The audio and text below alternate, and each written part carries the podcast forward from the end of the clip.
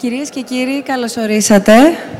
Σας ευχαριστούμε πάρα πολύ που βρισκόμαστε σήμερα εδώ, σε έναν πάρα πολύ όμορφο χώρο, σε έναν χώρο με ιδιαίτερη σημασία και στη συνέχεια θα αποτελέσει μέρος της συζήτησής μας, η Δημοτική Αγορά της Κυψέλης, σε μία περιοχή στην καρδιά της Αθήνας, σε μία περιοχή που έχει τη δική της ιστορία και σε μία περιοχή που ούτως ή άλλως τα τελευταία χρόνια συνεχίζει και γράφει ιστορία, μία ζωντανή περιοχή, μία έντονη γειτονιά. Έχουμε μαζί μας και κατοίκους της περιοχής, οπότε νομίζω ότι οι σημερινοί μας διάλογοι θα αποτελέσουν κυριολεκτικά μία συζήτηση μεταξύ όχι μόνο των προσκεκλημένων μας ομιλητών, αλλά και όλων εσάς που βρίσκεστε σήμερα εδώ μαζί μας, όσοι έχετε έρθει από την Αφρική, όσοι κατάγεστε από την Αφρική, όσοι γνωρίζουμε όλους εσάς από την Αφρική, όσοι εμπνεόμαστε από εσάς που έχετε έρθει από την Αφρική, αλλά και όλα τα υπόλοιπα που συμβαίνουν στην άλλη όψη του ίδιου νομίσματος. Το θέμα μας σήμερα, καλωσορίζοντάς σας και εκ μέρους του Ιδρύματος Σταύρος Νιάρχος, στο πλαίσιο των διαλόγων, των μηνιαίων συναντήσεών μας, σε διαφορετικό τόπο, αλλά κάθε μήνα, σε συγκεκριμένο δηλαδή χρόνο, έχει σκοπό αυτή η πρωτοβουλία να ανοίγει συζητήσεις, να ανοίγει θέματα που μας αφορούν όλους, να έχουμε προσκεκλημένους όμως μαζί μας ανθρώπους οι οποίοι γνωρίζουν ο καθένας από τη δική του πλευρά καλύτερα, περισσότερο ή σίγουρα πιο εξειδικευμένα διάφορες πτυχές των θεματικών μας, έτσι ώστε να τους ακούμε, αλλά να τους ρωτάμε, να διαφωνούμε μεταξύ μας. Είναι κάτι που το επαναλαμβάνω και εγώ προσωπικά, αλλά και όλοι οι συνάδελφοι συνεχώς. Και σας καλωσορίζω και όλους εσάς που ανταποκριθήκατε στο κάλεσμά μας και σας ευχαριστούμε πάρα πολύ που είστε σήμερα εδώ μαζί μας, γιατί η αξία των διαλόγων είναι να θυμηθούμε πώς είναι να συζητάμε μεταξύ μας, πώς είναι να ακούμε τον διπλανό μας, να μην φοβόμαστε να διαφωνήσουμε, ούτε να περιθωριοποιούμε όποιον διαφωνεί με τη δική μας άποψη. Και ο μεγαλύτερος στόχος, αν θέλετε, που έχουμε είναι να γεννάμε περισσότερες ερωτήσεις παρά να δίνουμε απαντήσεις. Νομίζω άλλωστε ότι και η κάθε απάντηση είναι υποκειμενική, χρήζει περαιτέρω διερεύνησης και μόνο έτσι μπορούμε να προχωρήσουμε και να πάμε παρακάτω. Έτσι λοιπόν, ελάτε σήμερα να ανοίξουμε τη συζήτηση γύρω από την Αφρική, γύρω από την αφρικανική κοινότητα και έτσι όπως δραστηριοποιείται και αναπτύσσεται στην χώρα μας και συγκεκριμένα στην Αθήνα, πολύ δε έντονα στην περιοχή της Κυψέλης, αλλά όχι μόνο, και βεβαίως να δούμε πού βρίσκεται στον παγκόσμιο χάρτη η Αφρική, πού βρίσκεται η χώρα μας σε σχέση με την Αφρική. Όπως θα μας πει σε λίγο και ο κύριος Χουλιάρας, θα πρέπει να γνωρίζουμε περισσότερα για αυτή την Ήπειρο.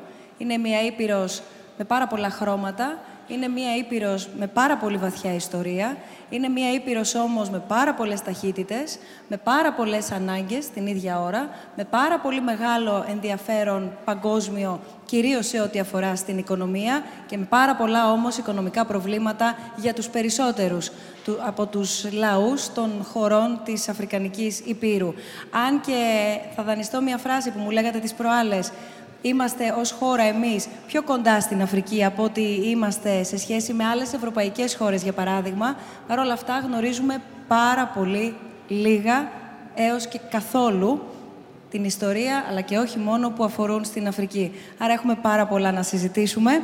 Να σας παρουσιάσω τους ομιλητές που είναι σήμερα εδώ μαζί μας, αφού καλησπερίσουμε και όλους εσάς που μας παρακολουθείτε μέσω του live streaming στο snf.org. Θα είσαστε μαζί μας σε αυτήν εδώ τη συζήτηση και σας θέλουμε, όπως κάθε φορά, αλλά και σήμερα ακόμα περισσότερο, περιμένοντας τα σχόλιά σας, περιμένοντας τις ερωτήσεις σας και τη δική σας συμμετοχή, snf.org/questions, έτσι ώστε να έχουν και οι δικές σας τοποθετήσεις, οι δικές σας ερωτήσεις, τη θέση τους στο διάλογό μας. Ο Νίκος Οντουμπιτάν είναι αριστερά μου. Ευχαριστούμε πάρα πολύ, κυρία Οντουμπιτάν, που είστε εδώ μαζί μας, Διευθύνων Σύμβουλος της οργάνωσης Generation 2.0 και θα δούμε εδώ πια η δεύτερη γενιά τι έρχεται να μας πει, πώς δραστηριοποιείται, μέσα από τη δική σας ματιά τι είναι αυτό το οποίο εντοπίζετε με το πέρασμα των χρόνων, γνωρίζοντας από τη δική σας ιστορία και την οικογένειά σας όλα όσα παρακολουθείτε πια ως Έλληνας πολίτης στην Ελλάδα και συγκεκριμένα στην Αθήνα, καθώς όπως είπαμε στην Αθήνα βλέπουμε να αναπτύσσεται περισσότερο η αφρικανική κοινότητα σε σχέση με τις υπόλοιπες πόλεις της χώρας μας. Ο Μενέλαος Καραμαγγιώλης, σκηνοθέτης, παραγωγός, σεναριογράφος, είναι μαζί μας.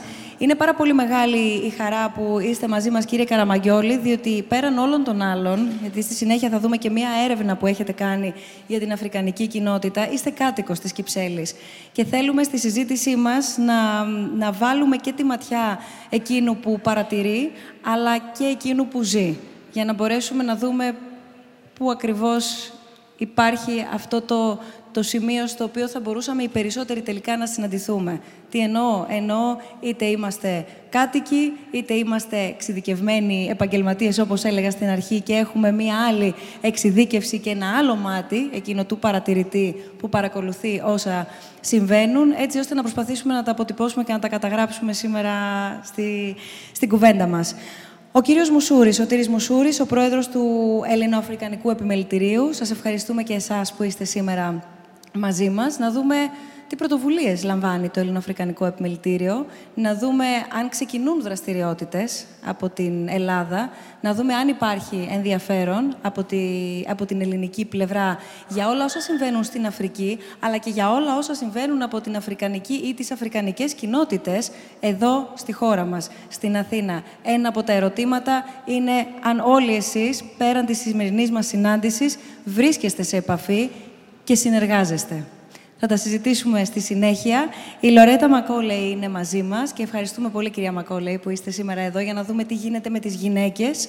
Η γυναίκα έχει ιδιαίτερη θέση, συχνά όχι έτσι όπως θα έπρεπε στην Αφρική, αλλά έχει ιδιαίτερη θέση και εδώ, στην Αθήνα, στην Ελλάδα.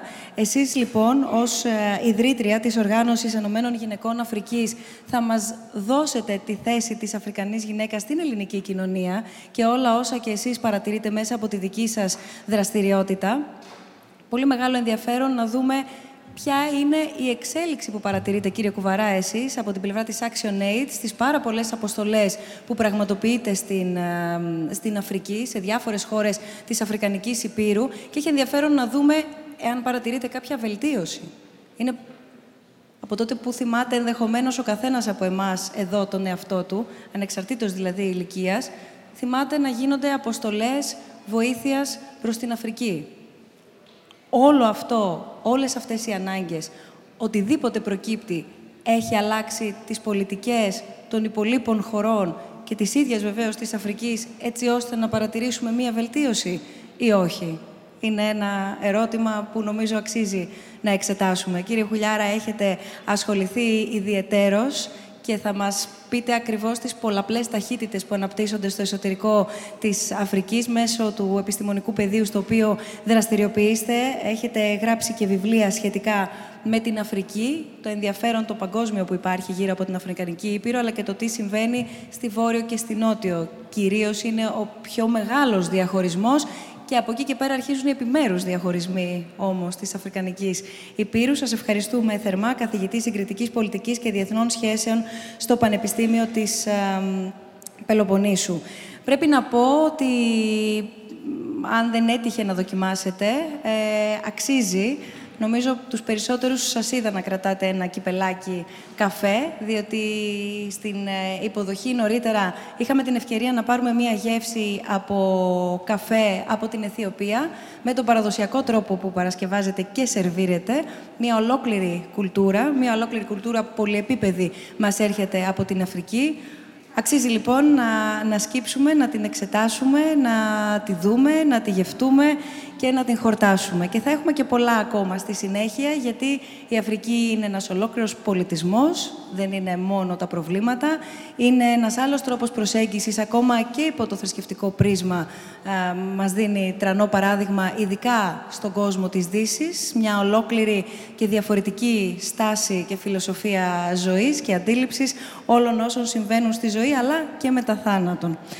Το πρώτο ερώτημα που θα ήθελα έτσι αυθόρμητα να κάνω στον καθένα από εσάς έχει να κάνει με το γιατί ανταποκριθήκατε στο κάλεσμά μας για να ανοίξουμε αυτήν εδώ τη συζήτηση Και ουσιαστικά αυτό που θέλω να ρωτήσω είναι τι είναι για σας, έτσι αυθόρμητα και σύντομα, τι σας έρχεται στο μυαλό όταν ακούτε τη λέξη Αφρική.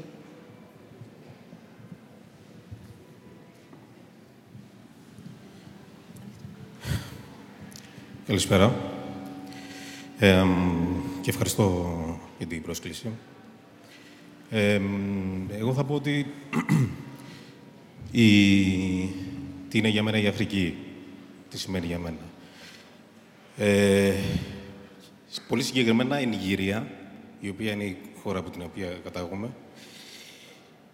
Και η Αφρική είναι αυτό που έζησα σε παιδική ηλικία, μέχρι και μεγάλος, μέχρι και σήμερα, χωρίς απλά να έχω πάει ποτέ. Δηλαδή, είναι κάτι το οποίο η Αφρική για μας ήταν μέσα στο σπίτι μας. Ενώ ζούμε τόσο πολύ μακριά από αυτήν, είμαστε τόσο κοντά, ήταν στο σπίτι μας. Γιατί εγώ μεγάλωσα ξεκάθαρα με τις αρχές και τις αξίες οι οποίες προέρχονται από τη χώρα καταγωγής των γονιών μου. Οπότε η Αφρική για μένα ήταν κάτι το οποίο μου είναι πολύ οικία, ενώ την επισκέφτηκα για πρώτη φορά στη ζωή μου μόλις πριν 1 χρόνο. Πώς νιώσατε? Το ρωτώ αυτό γιατί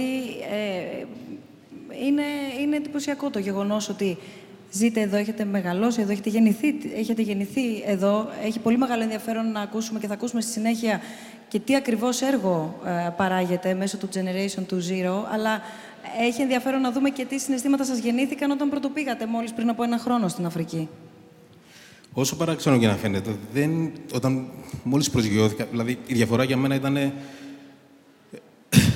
ας το πούμε, προσγειώνοντας ή βλέποντας περνώντας πάνω από διάφορες χώρες της Αφρικής και ό,τι μπορούσα να δω όταν ήταν να προσγειωθεί το αεροπλάνο, ήταν η πρώτη μου επαφή, ήταν η πρώτη φορά που ένιωσα δέος για όλο αυτό, ας πούμε, που επρόκειτο να δω από κοντά.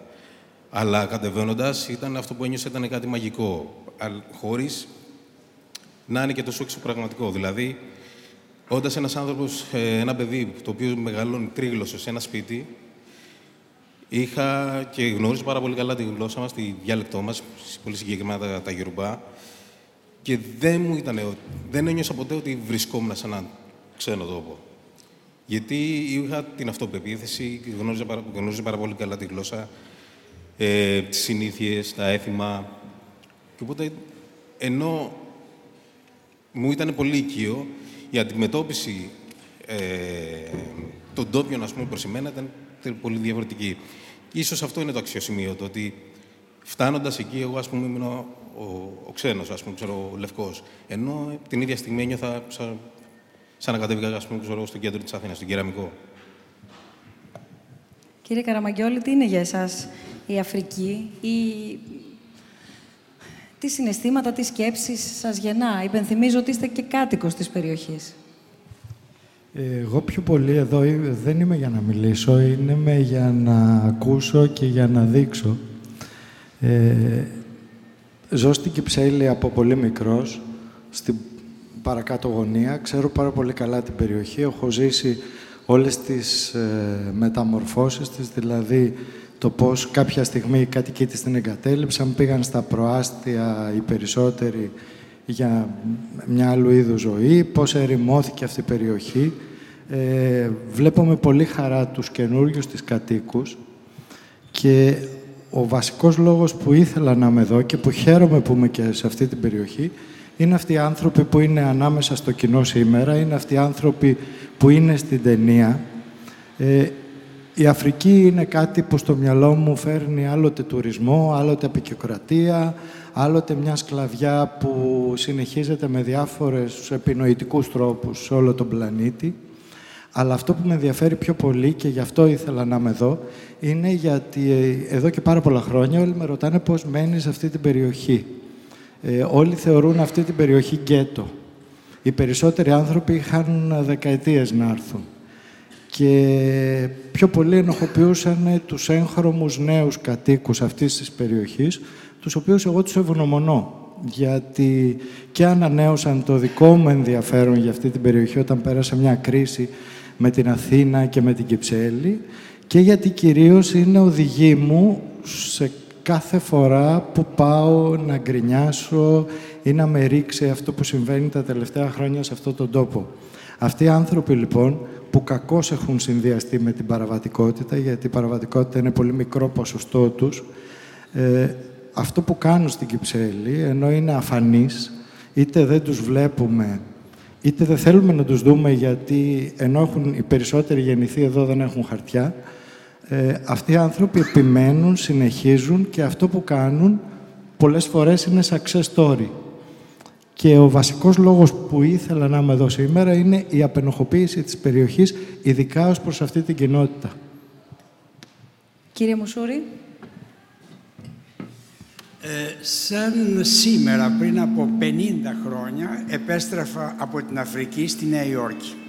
Ήμουν οικονομολόγος του ΟΗΕ και πέρασα ένα χρόνο στην Αφρική, σε 11 χώρες της Δυτικής Αφρικής. Προσπαθήσαμε να κάνουμε μια κοινή αγορά στη Δυτική Αφρική. Αποτύχαμε, όπως σε πολλά άλλα έχει αποτύχει ο ΟΗΕ. Λίγο πιο κοντά το μικρόφωνο, δυστυχώς. Σας παρακαλώ.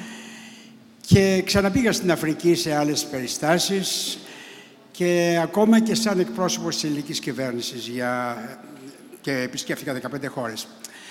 Ερωτεύτηκα την Αφρική όταν πρώτο πήγα και ασχολήθηκα πολλές φορές στη σταδιοδρομία μου με την Αμερική, για την Αφρική, όταν ήμουν στον ΟΗΕ, και όταν γύρισα στην Ελλάδα, αισθάνθηκα ότι ήταν τρελό, ήταν απαράλογο οι Έλληνες που είναι 200 μίλια από την Αφρική να μην την ξέρουν, να μην ασχολούνται, να είναι terra incognita.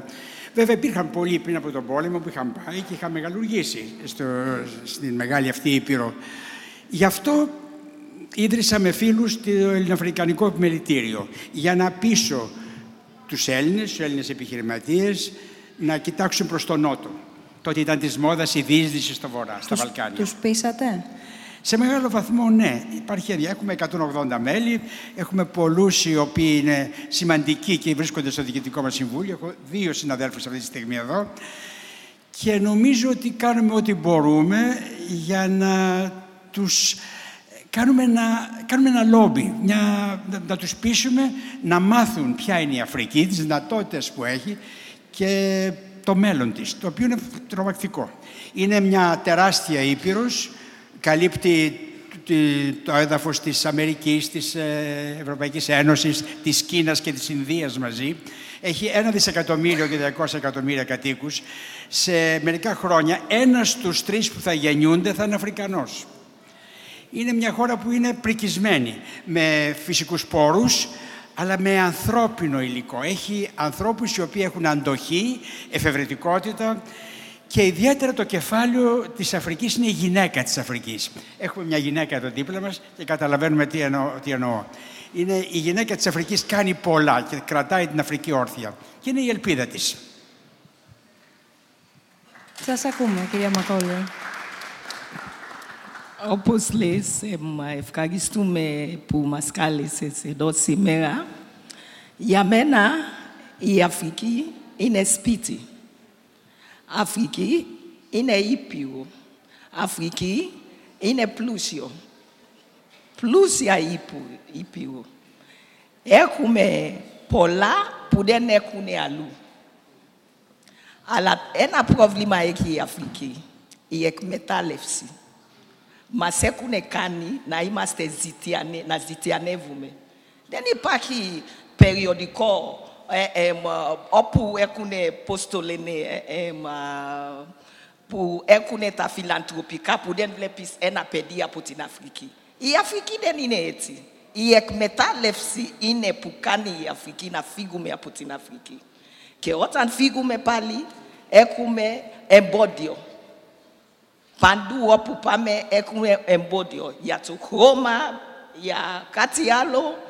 Μας λένε είμαστε τρίτο κόσμο, δεν ξέρω ποιος θεός τους είπανε αυτό. Αλλά η Αφρική είναι ήπειρο. Έχει από όλα.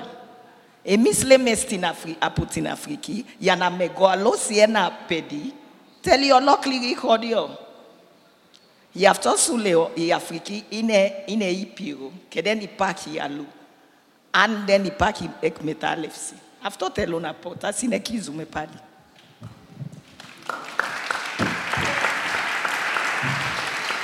Κύριε Κουβαρά. Είναι πολύ δύσκολο να πει κανείς, να βάλει την Αφρική μέσα σε μια φράση.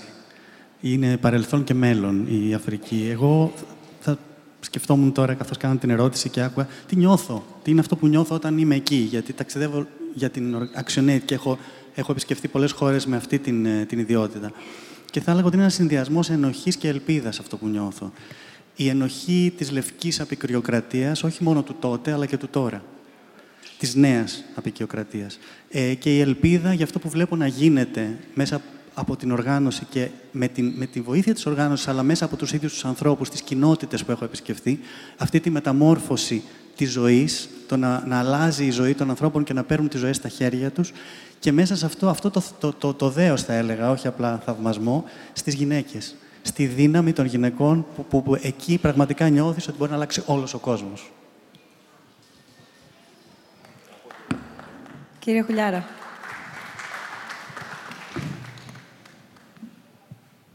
Εγώ θυμάμαι ότι ο πατέρας μου είχε χόμπι την παλαιοντολογία και μου έδειχνε πάντοτε... Λίγο πιο κοντά το μικρόφωνο μόνο. Μ' ακούτε τώρα? Είναι ανοιχτό, απλά λίγο πιο κοντά. Είναι ανοιχτό. Θυμάμαι όταν ήμουν μικρό παιδί, ο πατέρας μου που είχε χόμπι την παλαιοντολογία, μου έδειχνε πάνω στο χάρτη την Αφρική και μου έλεγε ότι... Θα το ξαναπώ.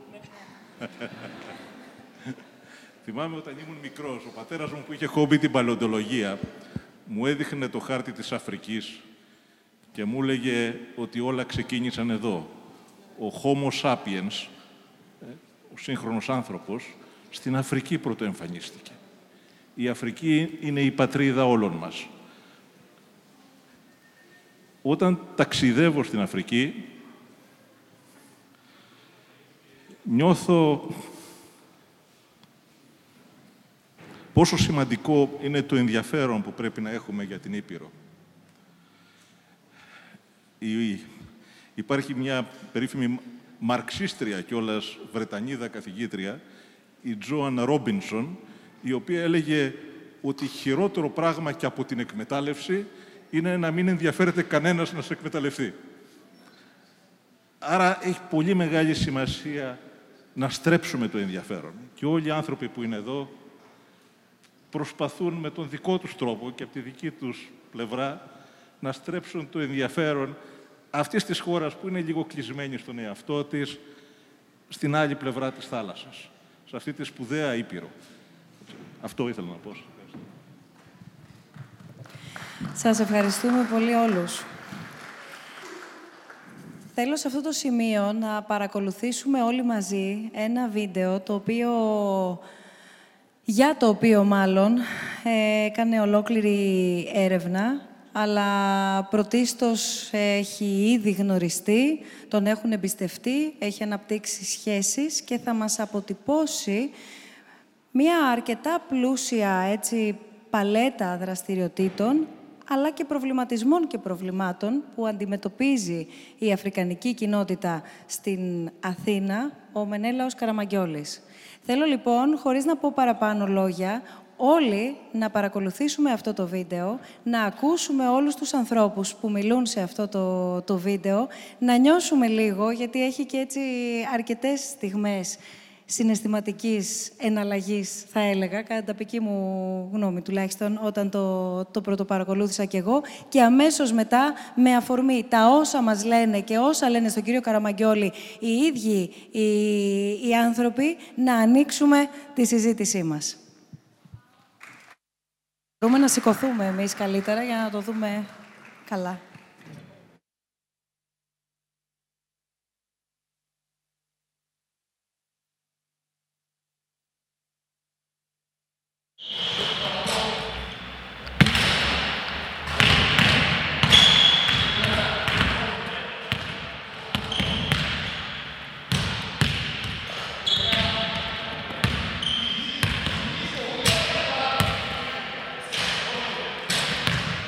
Toko maule o, toko lo ni gualindia, toko maule o, e yo pai, Το τραγούδι είναι στην Αφρική μια κυρία, λέει σήκω αγάπη μου πρωί είναι. Πρωί ήταν για να σηκωθεί ο άντρα της, να συπνήσει παιδί μου. Το πόμα ολέο, το πολωνίγου αλίνδια, το πόμα ολέο, έιο πάει.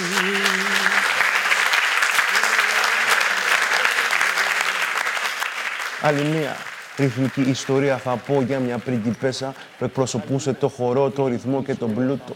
Το βασίλειο της ξακουστό γιατί ήταν άγρια όμορφο. Αφρικά το όνομά της, η ματιά της ήταν γιορτή. Πίσω από την πλάτη της αυτή κάναν συνοικέσια.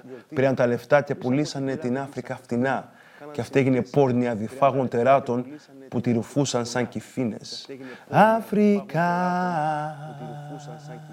we're talking about the motherland. Αφρικά, Αφρικά, Αφρικό. Τόσο πλούσια η Ήπειρος, πώς έφτασε αυτό το σημείο. Με την απεικιοκρατία, με την κακή διαχείριση, με την προδοσία, με τη σκλαβιά.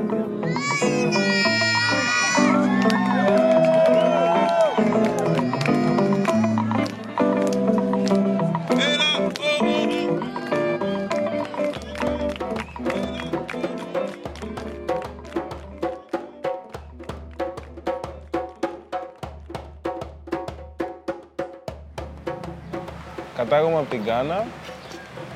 Αλλά είμαι γεννημένος εδώ στην Ελλάδα. Νιγηρία, συγκεκριμένα από το Λέγκος. From Australia. I came to Greece so many years ago, 1996. Οι γονείς μου είναι από Νιγηρία, αλλά γεννήθηκα εδώ. Αιθιόπας είμαι. Έχω καταγωγή από την Νιγηρία, είμαι Ελληνίδα. Αλλά μου αρέσει να αποκαλούμε Αφροελληνίδα. I came from Nigeria. Είμαι από την Νότια Αφρική, Johannesburg. Είμαι 17 χρονών, είμαι από την Γκάνα και εδώ στην Κυψέλη. I love Κυψέλη, like it's a home for me.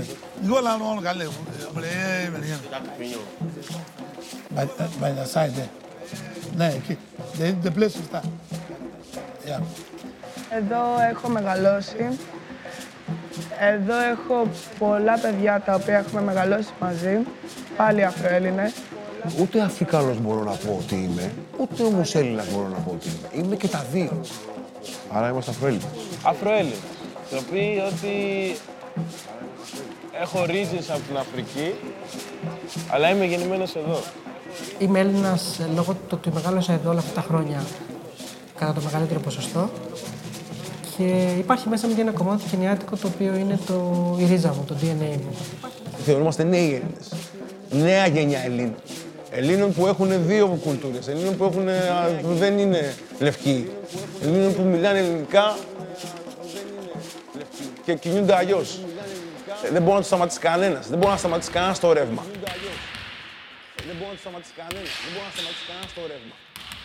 Έχω το μπάσκετ πρώτα απ' όλα. Γιατί μόνο από αυτό μπορώ να εκφραστώ ή να βγάλω συναισθήματα για οτιδήποτε. Απελευθερώνομαι κυρίως. Συγκεντρώνεσαι σε κάτι που θες να κάνεις και σου δίνεις στόχους. Δηλαδή να πετύχεις, να φτάσεις κάπου που θες. Παίζω στη Nike. Πήγα μια-δύο φορές στη Nike και μετά από 2 εβδομάδες με ξαναπήραν και λέγανε ότι θέλω να μου ξαναδούνε. Και μετά από αυτό έγιναν τα υπόλοιπα και με πήραν. Πολλοί γονείς το θεωρούσαν ότι είναι πολυτέλεια να ασχολείσαι με κάποιο σπορτ.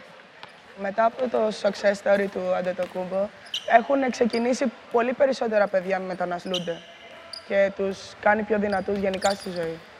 Και ότι μπορούμε να πετύχουμε από το πουθενά. Κατάφερε να το αλλάξει αυτό.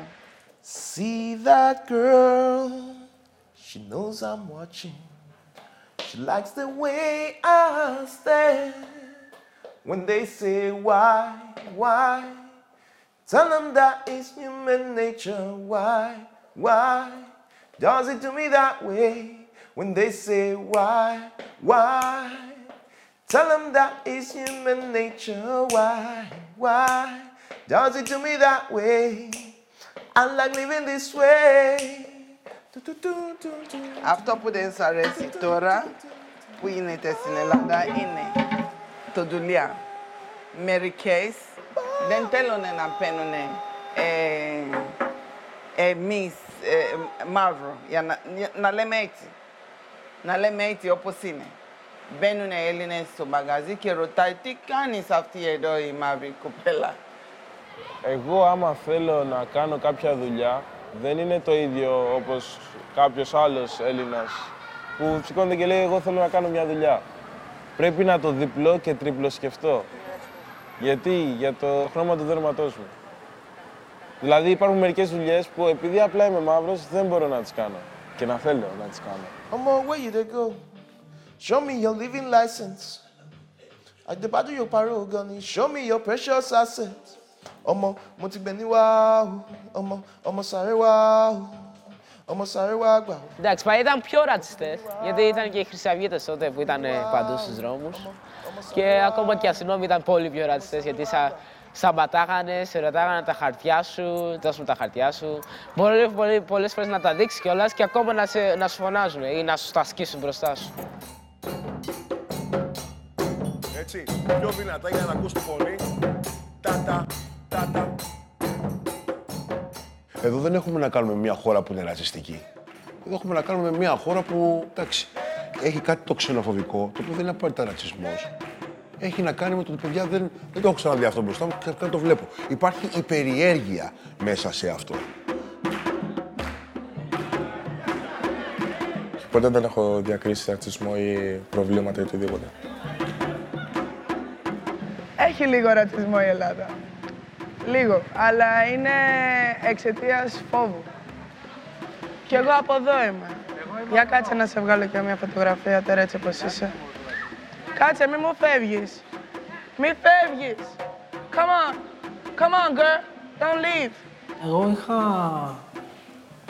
πάρα πολύ μεγάλο σύμμαχο τη γλώσσα. Είναι κάτι που η δασκάλα μου στο δημοτικό, η κυρία Μάρθα, επέμενε να μάθω πάρα πολύ καλά τη γλώσσα. Και η γλώσσα είναι πολύ μεγάλη ασπίδα και σύμμαχος όταν είσαι μετανάστης. Ξέρετε τι έλεγε ο Όρκος? Έλεγε 3 λέξεις. Ελευθερία ή θάνατος. Ελευθερία ή θάνατος. Εντάξει. Και πού αλλού τις βρίσκουμε αυτές τις λέξεις? Πάνω σε σημεία. Τους λέμε ότι η γλώσσα είναι η δύναμή τους. Προσπαθούμε γενικά να προωθήσουμε το κομμάτι της γλώσσας και να πούμε πόσο σημαντικό είναι για έναν άνθρωπο να ξέρει να μιλάει ελληνικά στην Ελλάδα. Ότι όταν δημιουργηθεί μια γέφυρα επικοινωνίας και καλός ή κακός η γλώσσα παίζει μεγάλο ρόλο, τότε όλα μπορούν να συμβούν και όλα γίνονται.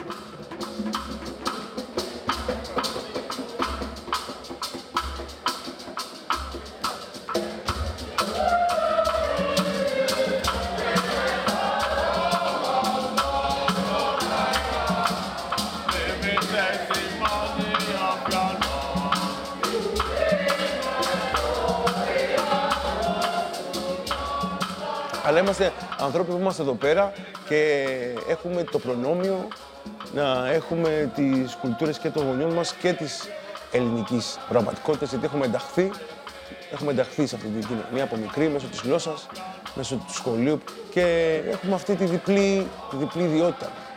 Και αυτό το πράγμα είναι συν, γιατί έχοντας γνώση της κάθε κουλτούρας μπορείς εσύ να το πας παραπάνω. Να ξέρεις τα λάθη, να ξέρεις τις αδυναμίες της κάθε κουλτούρας και εφόσον τις ξέρεις και έχεις συντονιστεί με το τι γίνεται στο σήμερα, μπορείς να προτείνεις. Εγώ το βλέπω ότι είναι μια γέφυρα. Είμαστε τόσο ίδιοι, αλλά τόσο διαφορετικοί ταυτόχρονα.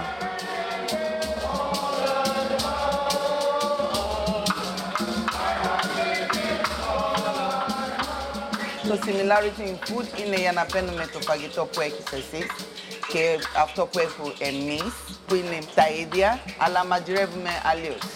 Για να μπορεί να μάθετε εσείς πώς μαγειρεύουμε και πώς τρώμε και να μπορείς από εμάς να μαθαίνεις πώς μαγειρεύετε εσείς.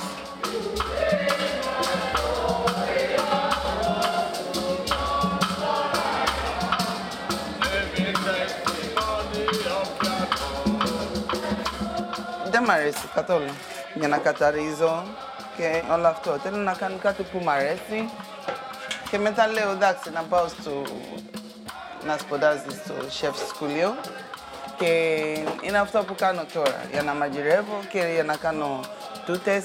Κάνω τούτες για γάμο, για γενέτρα και από εκεί και πέρα και έκανα catering και αυτό, αλλάξε το δουλειά μου και αυτό ήθελα να κάνω.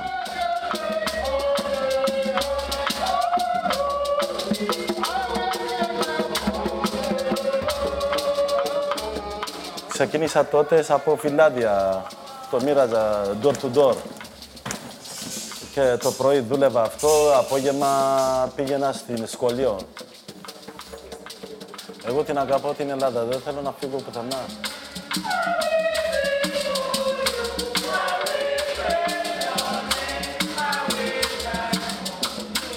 Υπάρχουν πολλοί Αφροέλληνες που απλά τους βλέπετε να περπατάνε κάθε μέρα, αλλά και να είναι χαλαροί και να είναι στον κόσμο τους. Αλλά αυτοί οι Αφροέλληνες δεν ξέρετε όντως κάθε μέρα τι περνάνε, τι σκέφτονται, πού είναι το μυαλό τους. Τώρα περπατώντας στην Κυψέλη το συναντάς παρέες παιδιών με παιδάκια Ελλήνων, Ελληνόπουλα, με παιδάκια από αφρικανικές χώρες και βλέπεις ότι κάνουν παρέα, περπατάνε μαζί, πάνε για καφέ και αυτά. Αυτό που με εντυπωσιάζει πολλές φορές είναι ότι τους ακούω να μιλάνε και μιλάνε άπτεστα ελληνικά, με καθαρά ελληνική προφορά και σου φαίνεται, δεν το περιμένεις. Έχω πάει σχολείο εδώ πέρα, έχω σπουδάσει, έχω κάνει τα πάντα, οπότε γιατί να ακούγομαι ξένος στην Ελλάδα.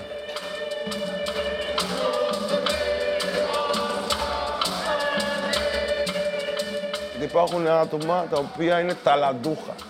Είναι ταλαντούχα και απλά ζητάνε ίσες ευκαιρίες. Ζητάνε να τους δοθεί ευκαιρία να δώσουν. Να δώσουν και άμα νιώσουν ότι από κάποιους έχουν αγκαλιαστεί, θα δώσουν παραπάνω. Κάποιες φορές ναι, απογοητεύομαι, αλλά είναι ένας λόγος για να συνεχίσω να μην απογοητευτώ την επόμενη φορά. Το να είσαι Αφροέλληνας με μια λέξη σημαίνει απλά να είσαι μαχητής. Αφροέλληνας σημαίνει να είσαι μαχητής.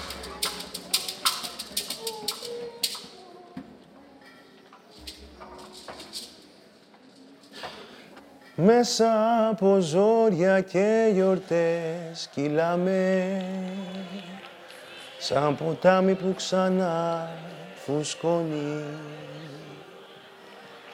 Στις εποχές σαν τα κλαδιά σπάμε, μα το πλατάνι βαθιά ριζώνει. Ζωγραφίζονται οι ψυχές μας στους καμβάδες των καιρών, χαραγμένες οι διαδρομές μας. Στους αγώνες δηλώσαμε παρόν. Μέσα από ζόρια και γιορτές κυλάμε σαν ποτάμι που ξανά φουσκώνει. Στις εποχές σαν τα κλαδιά σπάμε, μα το πλατάνι βαθιά ριζώνει. Αυτό.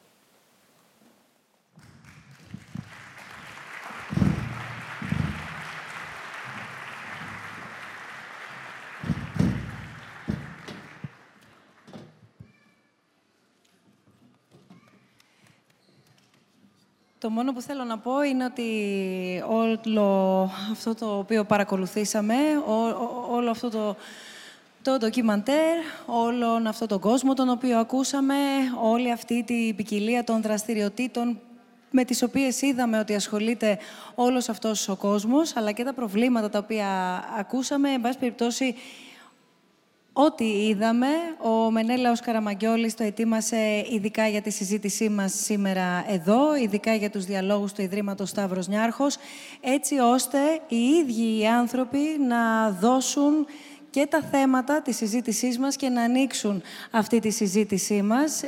Μία κουβέντα απλά θέλω να ζητήσω από εσάς, κύριε Καραμαγγιώλη, για ό,τι παρακολουθήσαμε. Αν μπορώ να ρωτήσω, και ας ακουστεί ενδεχομένως και χαζό, τι ήταν όμως αυτό που παρακολουθήσαμε.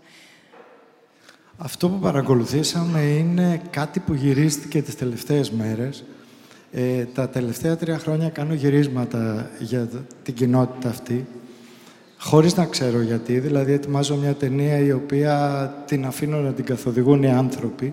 Αυτό που είδαμε σήμερα ήταν όλα γυρίσματα που έγιναν την περασμένη εβδομάδα. Το πιο ενδιαφέρον για μένα είναι ότι η παρατήρηση μιας φίλης που την είδε χτες που τέλειωσε, που είπε ότι βλέπω αυτούς τους ανθρώπους να σπαρταράνε στο φακό και να είναι τόσο ευχαριστημένοι που τους τραβάει ο φακός, που εκτίθενται και δεν ντρέπονται καθόλου γι' αυτό.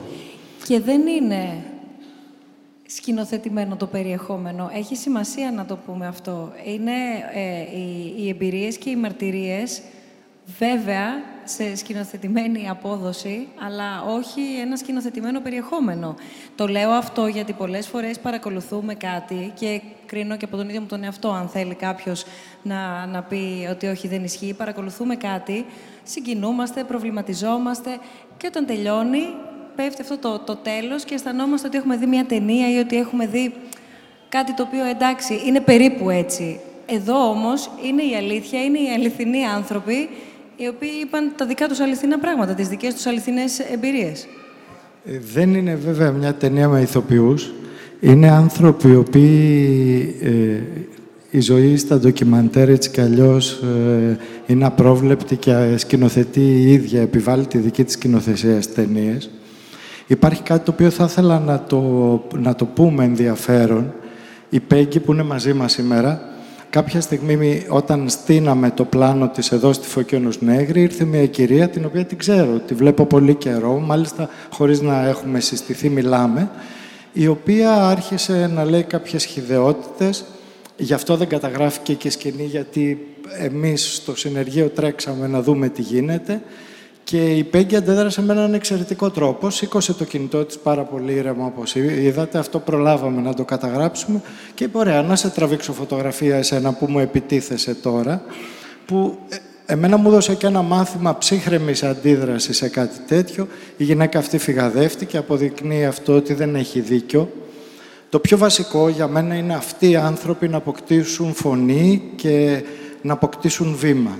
Γιατί, και θα ήθελα πολύ να μιλήσουν σήμερα στην κουβέντα, γιατί αποκτώντας φωνή και βήμα βρίσκουν και τον τρόπο να ζήσουν εδώ και κάνουν και πράγματα τα οποία είναι αξιοσημείωτα. Και αυτό είναι το πιο ενδιαφέρον της ιστορίας. Άρα θα είχε πολύ μεγάλο ενδιαφέρον αν από όλους εσάς που βρίσκεστε εδώ μαζί μας θέλετε να αναφερθείτε σε κάποιο από τα σημεία που παρακολουθήσαμε στο γύρισμα και στο βίντεο που μας παρουσίασε ο κύριος Καραμαγγιώλης. Τόσο από αυτά τα οποία είπατε, και λέω είπατε γιατί βλέπω κάποιους από τους ανθρώπους που μιλήσατε στο βίντεο εδώ κοντά μας, αν κάποιοι θέλετε να προσθέσετε κάτι, αν κάποιοι διαφωνείτε με κάτι, θεωρείτε ότι δεν είναι έτσι ακριβώς όπως παρουσιάστηκε, αλλά έχει σημασία. Έχει σημασία να την κάνουμε αυτή τη συζήτηση μεταξύ μας. Αυτή η συζήτηση πρέπει να γίνει. Δεν είναι για να κρυβόμαστε, για να τα πούμε ωραία εδώ και μετά να φύγουμε και ο καθένας να τα κλείσει έξω από το σπίτι του και μέσα στο σπίτι του να συντηρήσει μια άλλη πραγματικότητα. Οπότε σας παροτρύνουμε αν θέλετε να μιλήσετε και αν θέλετε να μας πείτε κάτι σχετικά με το βίντεο. Και αυτό που είναι πολύ ενδιαφέρον είναι ότι, όπως είδατε, όλοι οι ήρωες αυτής της ταινίας, από τη Λορέτα που είναι η πρώτη που γνώρισα, δεν ούτε ζητάνε ελεημοσύνη, ούτε αφήνουν το δικαιολογημένο θυμό τους. Δεν είναι θυμωμένοι άνθρωποι. Είναι άνθρωποι που απαιτούν με έναν πολύ χαμογελαστό και υγιή τρόπο να έχουν μια προοπτική και μια ζωή σε αυτόν τον τόπο. Μιας και αναφέρθηκε στη Λορέτα, εγώ θέλω να σε ρωτήσω και να μας μιλήσεις λίγο, Λορέτα, πριν, κυρία Μακόλη, για να μιλάω σε όλους στο πληθυντικό, γι' αυτό επιτρέψτε μου κάποιες προσωπικές αναφορές, αλλά έχουμε αναπτύξει σχέσεις με τους προσκεκλημένους μας σήμερα, αλλά για λόγους ισορροπίας οφείλω και εγώ και ως οικοδέσποινα και δημοσιογράφος να απευθύνομαι σε όλους τον πληθυντικό. Είναι ο σεβασμός και η εκτίμηση προς όλους, άλλωστε το ίδιο. Αλλά να ξεκινήσουμε λίγο από το ότι σε είδαμε να παίζεις σε μια θεατρική παράσταση. Ναι. Αυτό καλό είναι, ναι. Τώρα, ναι. Ναι. Εμείς αυτό που κάνουμε είναι να ενταχθούμε στην κοινωνία. Γι' αυτό έφτιαξαμε οργάνωση. Όταν φτιάξαμε την οργάνωση, δεύτερη συνάντηση που είχαμε, καταλαβαίνουμε ότι υπάρχει πρόβλημα πιο πολύ από όσο νομίζαμε για τα παιδιά που γεννούνται εδώ, που δεν έχουν υπηκότητα, ηθαγένεια. Και εμείς λέμε να κάνουμε καμπάνια, όχι ρατσισμό από την κούνια. Και το κάναμε και πρώτη φορά αρχίζουν να συζητήσουν στην Ελληνική Βουλή για αυτό το πράγμα. Τέλος πάντων, εγώ σου είπα πριν ότι η εκμεταλλεύση και τα εμπόδια που βάζουν για μας είναι πολύ μέχρι την οργάνωση μας. Δηλαδή, αυτό το χώρο που είμαστε τώρα, πριν έγινε έτσι όπως έγινε, κάναμε πολλές εκδηλώσεις. Εμείς προσπαθούμε να ενταχθούμε στην κοινωνία, κάνουμε εκδηλώσεις κτλ. Και ζητάμε μετά να μας δώσουν κάποιο χώρο εδώ, σαν οργάνωση, για να μπορούμε να κάνουμε τις δραστηριότητες μας. Θα μας βοηθούσε πολύ να μας εξηγήσετε τι κάνει η οργάνωσή σας και πόσα χρόνια υπάρχει η οργάνωσή σας. Πόσα χρόνια, είναι 12 χρόνια τώρα. Και τι κάνει η οργάνωση και δεν κάνει. Προσπαθούμε συνέχεια, σου λέω, να ενταχθούμε στην κοινωνία. Κάνουμε φεστιβάλ, αντιρατσιστικό φεστιβάλ και όλα αυτά, μόνο για να ενταχθούμε στην κοινωνία. Και βοηθάμε γυναίκες, παρόλο που είμαστε, δεν έχουμε χώρο τώρα η οργάνωση μας. Γι' αυτό ήθελα να σου πω ότι εμείς ζητήσαμε αυτό το χώρο, να μας δώσουν κάπου να κάνουμε δραστηριότητες μας. Εδώ, στη Δημοτική Αγορά Κυψέλης. Στη Δημοτική Αγορά. Και μας απάντησαν ότι πρέπει να κάνουμε 2 εκδηλώσεις και μετά θα δουν αν θα μας δώσουν. Και λέμε εντάξει, να κάνουμε τις εκδηλώσεις. Το κάναμε την εκδήλωση 2 φορές. Και μετά θα βλέπουμε όπως είναι τώρα. Δεν μας έδωσαν. Και το πρόβλημα είναι για την οργάνωση μας. Παρόλο που δεν παίρνουμε χρηματοδότηση και όλα αυτά, κοστάμε εφορία, πληρώνουμε εφορία για την οργάνωση μας. Εγώ ήθελα να ρωτήσω. Άρα, συγγνώμη, τώρα πού βρίσκεται η οργάνωση, δηλαδή αν θέλει κάποιος να έρθει στην οργάνωση ή κάποια γυναίκα να έρθει στην οργάνωση, πού είστε? Είμαστε στο Action Women, είμαστε. Αλλά ήθελα να ρωτήσω, επειδή η οργάνωση μας πληρώνει φόρος και εμείς το ίδιο, δεν είμαστε έξω από αυτό. Γιατί όμως δεν μας δίνουν ένα ας πούμε χώρο να κάνουμε δραστηριότητες μας? Να σου πω κάτι, οι γυναίκες από την Αφρική έχουμε μπει μέσα στα σπίτια σας και σας ξέρουμε πολύ καλά. Οικιακή βοηθή, έχουμε καταρίστρες, γιατί αυτή τη δουλειά μας βάλανε. Ξέρουμε την ελληνική οικογένεια. Εμείς κάναμε οργανώσει για να ενταχθούμε στην κοινωνία και να μας ξέρουν οι Έλληνες, να σταματήσουν οι ρατσισμούς που έχουν. Γιατί πολλές φορές νομίζουν ότι μένουμε εδώ, πληρώνουν μόνο οι Έλληνες. Όχι, εμείς πληρώνουμε φόρο και όλα αυτά. Ήθελα να ρωτήσω γιατί όμως η οργάνωση πληρώνει φόρο και δεν παίρνουμε τίποτα, δεν έχουμε χώρο. Τι κάνουμε? Δεν ξέρω αν είναι κάποιος εκπρόσωπος της Δημοτικής Αγοράς Κυψέλης εδώ. Ίσως θα είχε ένα νόημα να ακούσουμε την άλλη πλευρά τι έχει να πει. Ναι, παρακαλώ πολύ, αν μπορούμε να πάμε το μικρόφωνο στον κύριο. Εδώ, μπροστά σας.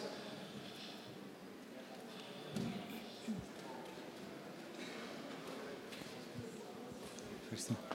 Γεια σας, καλώς ήρθατε και από εμάς, από την ομάδα του Impact Hub στη Δημοτική Αγορά της Κυψέλης. Η Δημοτική Αγορά της Κυψέλης, η ιστορία της, δεν ξέρω αν είχαμε το χρόνο λίγο να το συζητήσουμε, είναι ένα κτίριο ιστορικό, ήταν μια παλιά αγορά. Η αγορά αυτή, από τη στιγμή που ξεκίνησε να λειτουργούν πολλά σούπερ μάρκετς, σιγά σιγά άρχισε να αδυναμεί και να κλείνουν τα μαγαζιά της αγοράς. Οι άνθρωποι που δουλεύανε μέσα στην Δημοτική Αγορά και είχαν καταστήματα, αναγκαστήκαν να νοικιάσουν μαγαζιά στις γύρω περιοχές. Ο χώρος ήταν να γίνει πάρκινγκ. Ήταν όλο αυτό το κτίριο που αυτή τη στιγμή είμαστε μέσα και ζούμε να πέσει και ο χώρος να γίνει πάρκινγκ για να καλύψει τις ανάγκες της περιοχής. Κάτοικοι κατάφεραν να διασώσουν το συγκεκριμένο κτίριο, να γίνει διατηρηταίο. Ο χώρος λειτουργούσε υποκατάληψη για 6 χρόνια. Κατόπιν το κτίριο το συγκεκριμένο ανακαινίστηκε από το Δήμο της Αθήνας, έληξε η κατάληψη και ο χώρος αυτός για τα επόμενα 5 χρόνια, βασικά τα επόμενα 4 χρόνια, λειτουργεί, τον έχει παραχωρήσει ο Δήμος, αλλά έχει μία πρόκληση. Ο χώρος ο συγκεκριμένος πρέπει να καλύπτει τα λειτουργικά του έξοδα, πρέπει να καλύπτει τα διοικητικά του έξοδα, έτσι ώστε να μπορεί να γίνεται ένα σημείο συνάντησης της κοινότητας. Γι' αυτό καλούμε και όλες τις κοινότητες, κάνουμε το Ουκρανικό Φεστιβάλ, το Αιθιοπικό Φεστιβάλ, καλούμε διαφορετικές κοινότητες της περιοχής. Άρα, για να δουλέψουμε μαζί. Μια απάντηση και στα όσα ακούσαμε, ποιος είναι ο λόγος που δεν μπορεί να υπάρξει θέση ή χώρος για την οργάνωση των Αφρικανών γυναικών? Υπάρχει θέση και μπορούμε να το συζητήσουμε και το έχουμε ξανασυζητήσει. Αλλά πρέπει να ξέρουμε πάντα ότι όλες οι οργανώσεις και όλες οι δράσεις πρέπει να έχουν ένα στοιχείο βιωσιμότητας μέσα.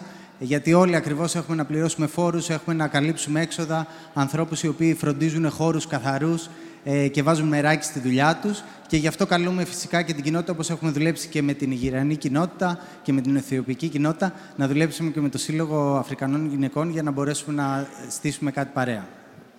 Σας ευχαριστούμε πολύ. Ελπίζω αυτή η συζήτηση να συνεχιστεί όμως μετά τη συζήτηση εδώ.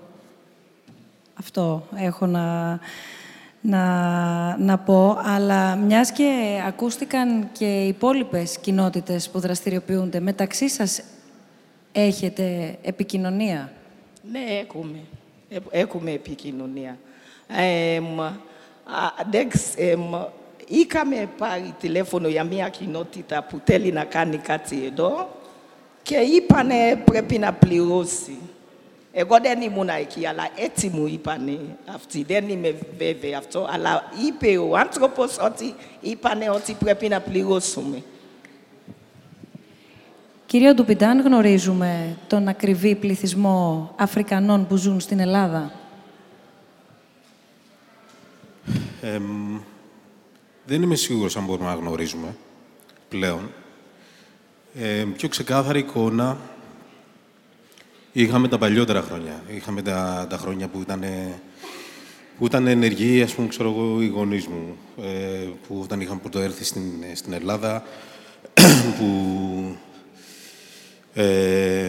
ήταν τότε φοιτητές και οι ίδιοι.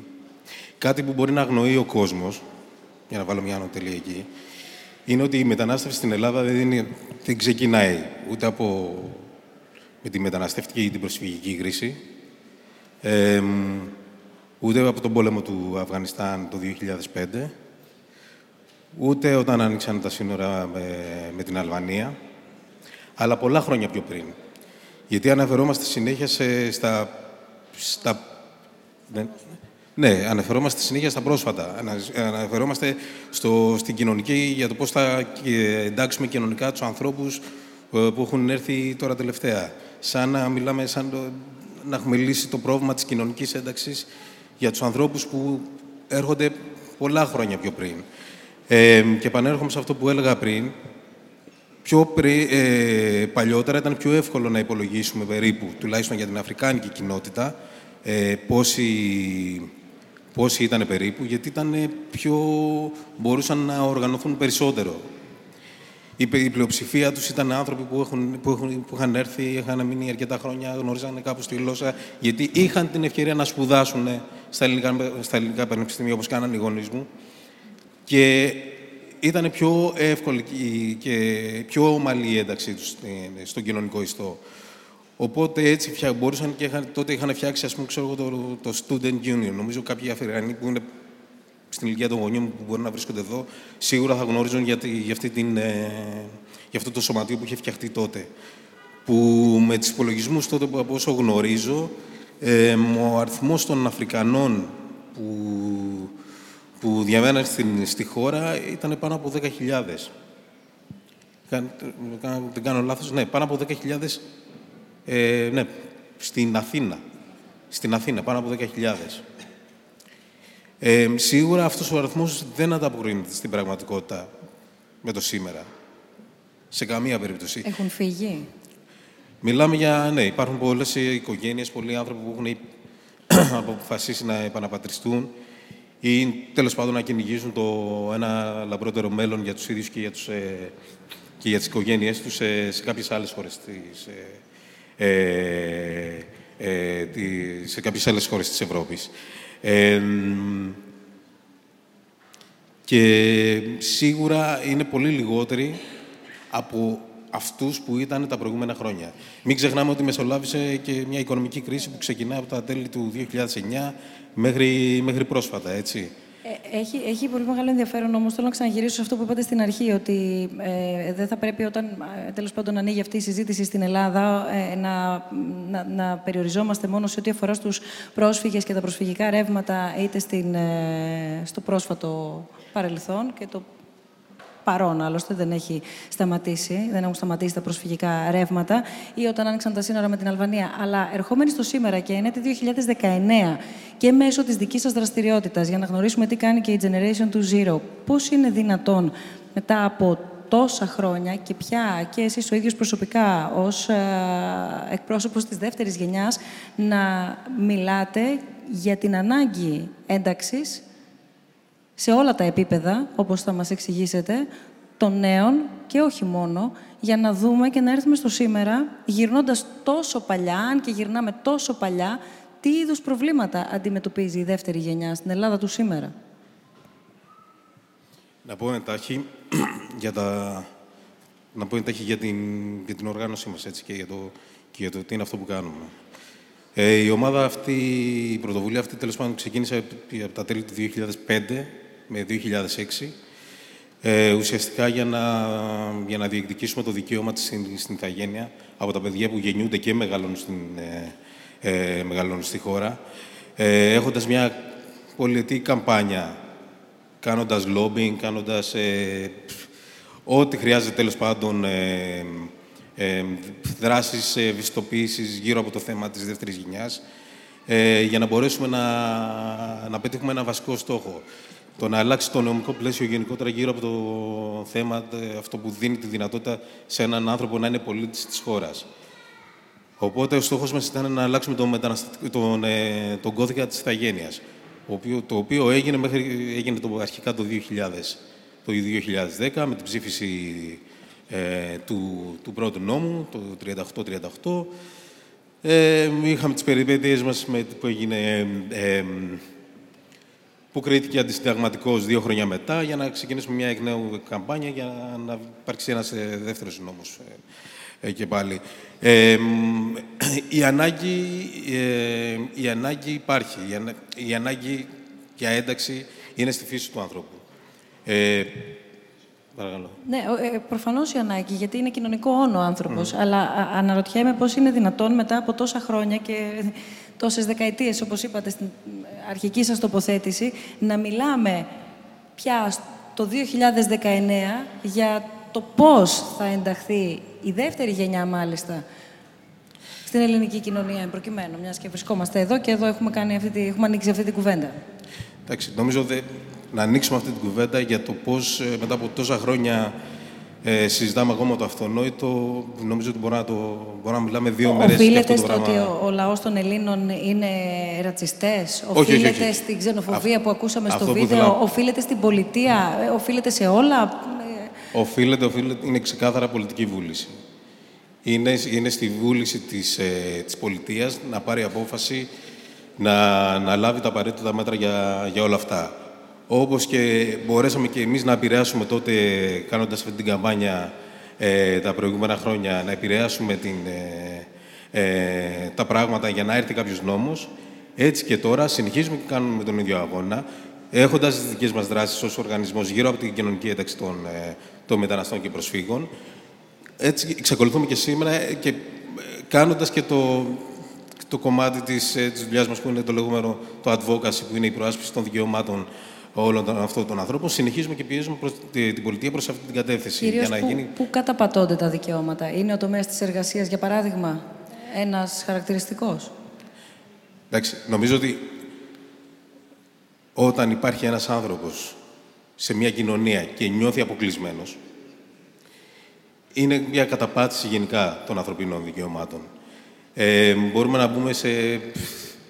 Δεν θεωρώ ότι υπάρχει λόγος να μπούμε σε λεπτομέρειες ποια είναι αυτά τα δικαιώματα που καταπατούνται. Αλλά ένας άνθρωπος ο οποίος ζει, αναπνέει, δημιουργεί, προσπαθεί να δημιουργήσει, γιατί δεν τα καταφέρνουν όλοι. Υπάρχουν πολλές δυσκολίες για το γιατί προσπαθεί και δεν τα έχει καταφέρει ακόμα. Όταν αυτοί οι άνθρωποι ζουν και προσπαθούν όλα αυτά τα χρόνια και δεν καταφέρνουν να ξεπεράσουν όλο αυτό το θέμα το οποίο έχει να κάνει με το πώς εντάσσονται στον κοινωνικό ιστό, σημαίνει ότι δεν έχουμε πάρει ως κράτος, ως πολιτεία, τις απαραίτητες αποφάσεις, δεν έχουμε κάνει τις απαραίτητες ενέργειες για να λύσουμε όλο αυτό το θέμα που έχει να κάνει γύρω από την ένταξη των ανθρώπων. Ένα ερώτημα που νομίζω προκύπτει εύλογα και δεν έρχεται μόνο στο δικό μου μυαλό, φαντάζομαι, αλλά σε πολλών που μας παρακολουθείτε, είναι τι γίνεται, και θα το χρησιμοποιήσω ως παράδειγμα με την περίπτωση του Αντετοκούνμπο. Είναι ένα παράδειγμα το οποίο το ακούσαμε και στο βίντεο να αναφέρεται, ότι θεωρούνταν πολυτέλεια για αρκετές οικογένειες να ασχολούνται τα παιδιά τους με τον αθλητισμό. Όμως το παράδειγμα του Γιάννη, το παράδειγμα του Θανάση, του αδερφού του, άλλαξαν αυτή την οτροπία, άλλαξαν αυτό το πρόσημο, οπότε κάπως απενοχοποιήθηκε και κάπως έδωσε μία διέξοδο και άνοιξε έναν δρόμο βέβαια και για όλους τους νέους και τις νέες που ενδιαφέρονταν για τον αθλητισμό ευρύτερα. Εγώ θέλω να ρωτήσω όμως τι σημαίνει συνολικά για τη χώρα της Ελλάδας το παράδειγμα του Αντετοκούνμπο.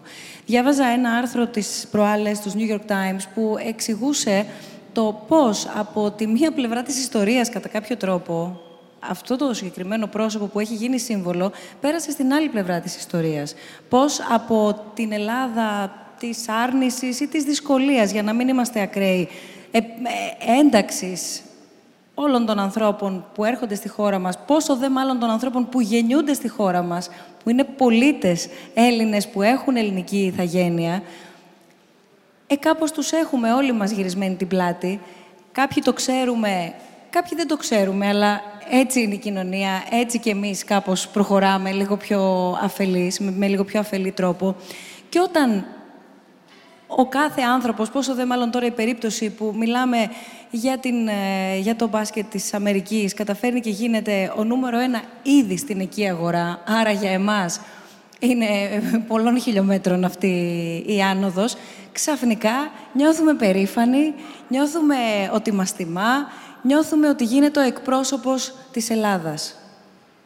Δεν είναι λίγο απότομη αυτή η μετάβαση. Θέλω να πω, δεν πρέπει λίγο να μας προβληματίσει? Δεν ξέρω, θα ήθελα το σχόλιο σας. Είναι κάτι, ξαναλέω, το οποίο σχολιάζεται απ' έξω. Σχολιάζεται από τον ξένο τύπο. Η δική μας υποκρισία σε σχέση με αυτό... εντάξει, είναι κάτι που ο καθένας θα το σκεφτεί. Εγώ δεν θα το σχολίαζα παραπάνω, γιατί ο καθένας θα το σκεφτεί και θα βγάλει τα συμπεράσματά του. Το πιο ενδιαφέρον είναι το πώς λειτουργήσε στις οικογένειες και στα παιδιά αυτά, όπου, γιατί είχα μια εύλογη απορία και εντάξει, δηλαδή τώρα όλοι θα γίνετε μπασκετμπολίστες και όλοι θα φτάσετε στο NBA και όλοι... Και τα παιδιά απάντησαν ότι «Μα δεν είναι αυτό, δεν είναι...» όλα τα παιδιά, ας πούμε, που έχω δει και κάνω γυρίσματα, όλα έχουν ένα plan B. Ο Ράσελ που είναι εδώ είπε «Όχι, για μένα το μπάσκετ είναι το πρώτο», αλλά και αυτός έχει ένα plan B. Το ενδιαφέρον είναι ότι και οι οικογένειές τους ήταν δύσπιστες και τα ίδια τα παιδιά δεν είχαν σχέση με το μπάσκετ. Πιο πολύ παίζαν ποδόσφαιρο, πιο πολύ. Και ότι αυτή τη στιγμή ο ίδιος προπονητής, αυτός που βρήκε τον Αντετοκούνμπο μικρούλι και τον έβαλε στο μπάσκετ, γυρίζει κυρίως στην Κυψέλη, αλλά και σε άλλες γειτονιές εδώ γύρω, βρίσκει παιδιά, τα βάζει, παίζουν μπάσκετ, τα εξοικειώνει με αυτό και τις οικογένειές τους, τα βάζει και σε μεγάλες ομάδες μετά, αλλά είναι ενδιαφέρον ότι τα παιδιά δεν είναι κολλημένα με αυτό, δηλαδή... εγώ θα ζητούσα από την Μπέγκη, ας πούμε, ή από τον Μικέλ που ήταν στο βίντεο, να μας πούνε τι σκέφτονται για τη ζωή τους, γιατί έχουν ένα σχέδιο, τι θέλουν να κάνουν. Μπορούμε να δώσουμε το μικρόφωνο. Γεια σας. Δουλεύει, ναι, δουλεύει. Okay. Καταρχάς, θα ήθελα να σχολιάσω λίγο αυτό που είχε πει ο Μενέλαος, ότι κατά κάποιο τρόπο φαίνονταν, σπαρταρούσαμε στην κάμερα. Δεν είχαμε καμία θέληση να βρεθούμε σε αυτό το βίντεο. Επειδή από πολύ μικρές ηλικίες και γενιές τώρα, πάντα υπάρχει ένα ενδιαφέρον στο να εξερευνηθεί η ζωή των Αφρικανών και το τι περνάνε, πώς ζουνε.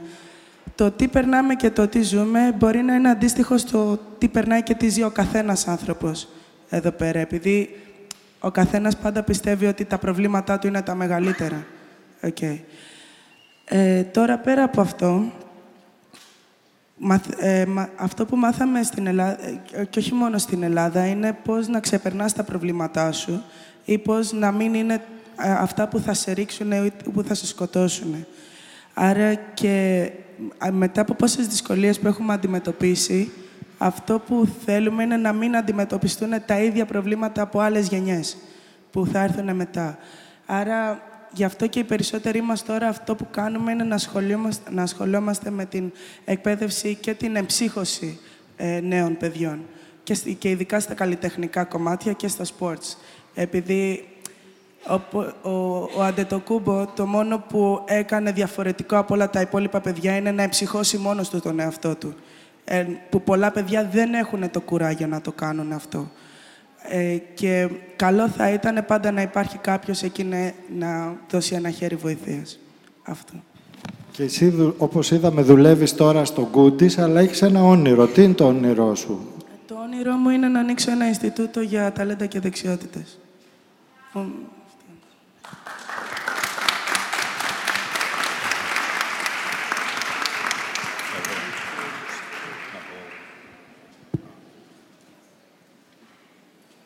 Γεια σας. Εγώ ονομάζομαι Μικέλ. Εγώ ήθελα να σχολιάσω ένα πράγμα. Το ότι τόση ώρα καθόμαστε και μιλάμε για τον Αντετοκούνμπο, ο οποίος είναι ένας δικός μας, ο οποίος έγινε πολύ γνωστός μπασκετμπολίστας. Αλλά τι θέλω να πω εγώ. Εγώ δεν θέλω να δω στο μέλλον μια Ελλάδα η οποία ο κάθε έγχρωμος ξυπνάει το πρωί και λέει τι μπορώ να κάνω στη ζωή μου και είναι 1, 2, 3.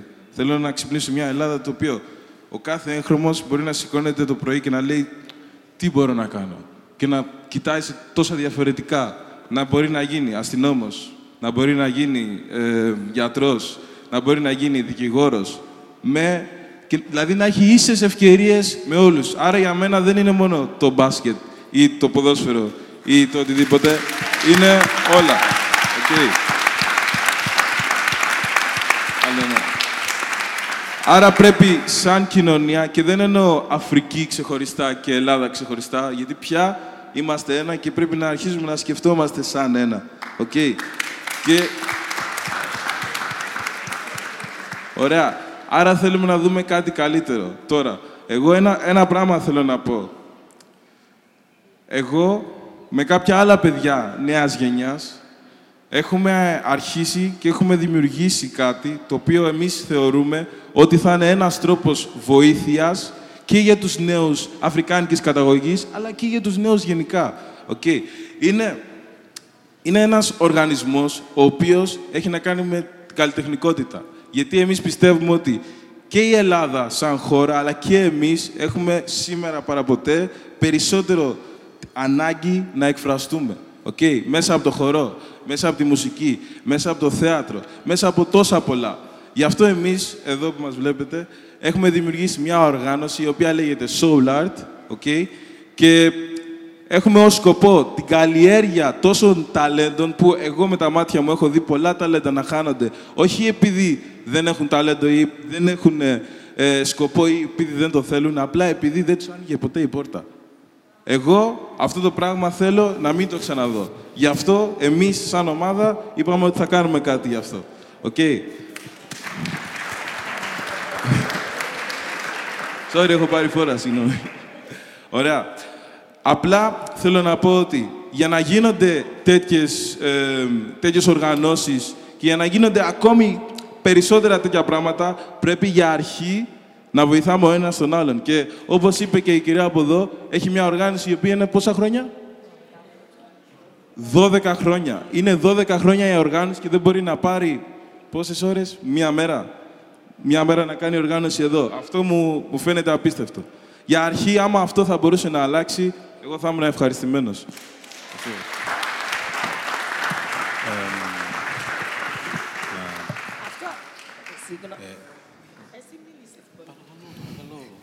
Ελάτε και οι δύο. Μπράβο τα παιδιά μας.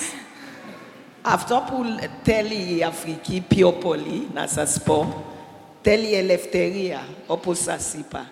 Παλιά υπήρχαν δουλεία στην Αφρική και βάζανε αλυσίδα στο χέρι και στο, πώς το λένε, στα πόδια του κόσμου. Και οι άλλοι είδανε και λένε, αυτή δεν είναι ζώα, βγάλ την αλυσίδα, να καταργήσουμε τις δουλειές. Αλλά τι κάνουνε? Το κάνανε αόρατο. Τώρα εγώ κάτουμε εδώ με την αλυσίδα, κανένα δεν βλέπει την αλυσίδα. Τώρα είναι δύσκολο.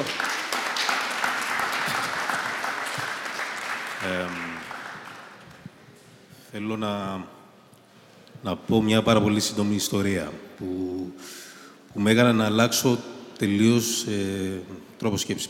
Πρώτα απ' όλα θέλω να πω ότι και εγώ το ήθελα πάρα πολύ το μπάσκετ. Έπαιζα και εγώ μπάσκετ, αλλά το μπάσκετ δεν ήθελε εμένα.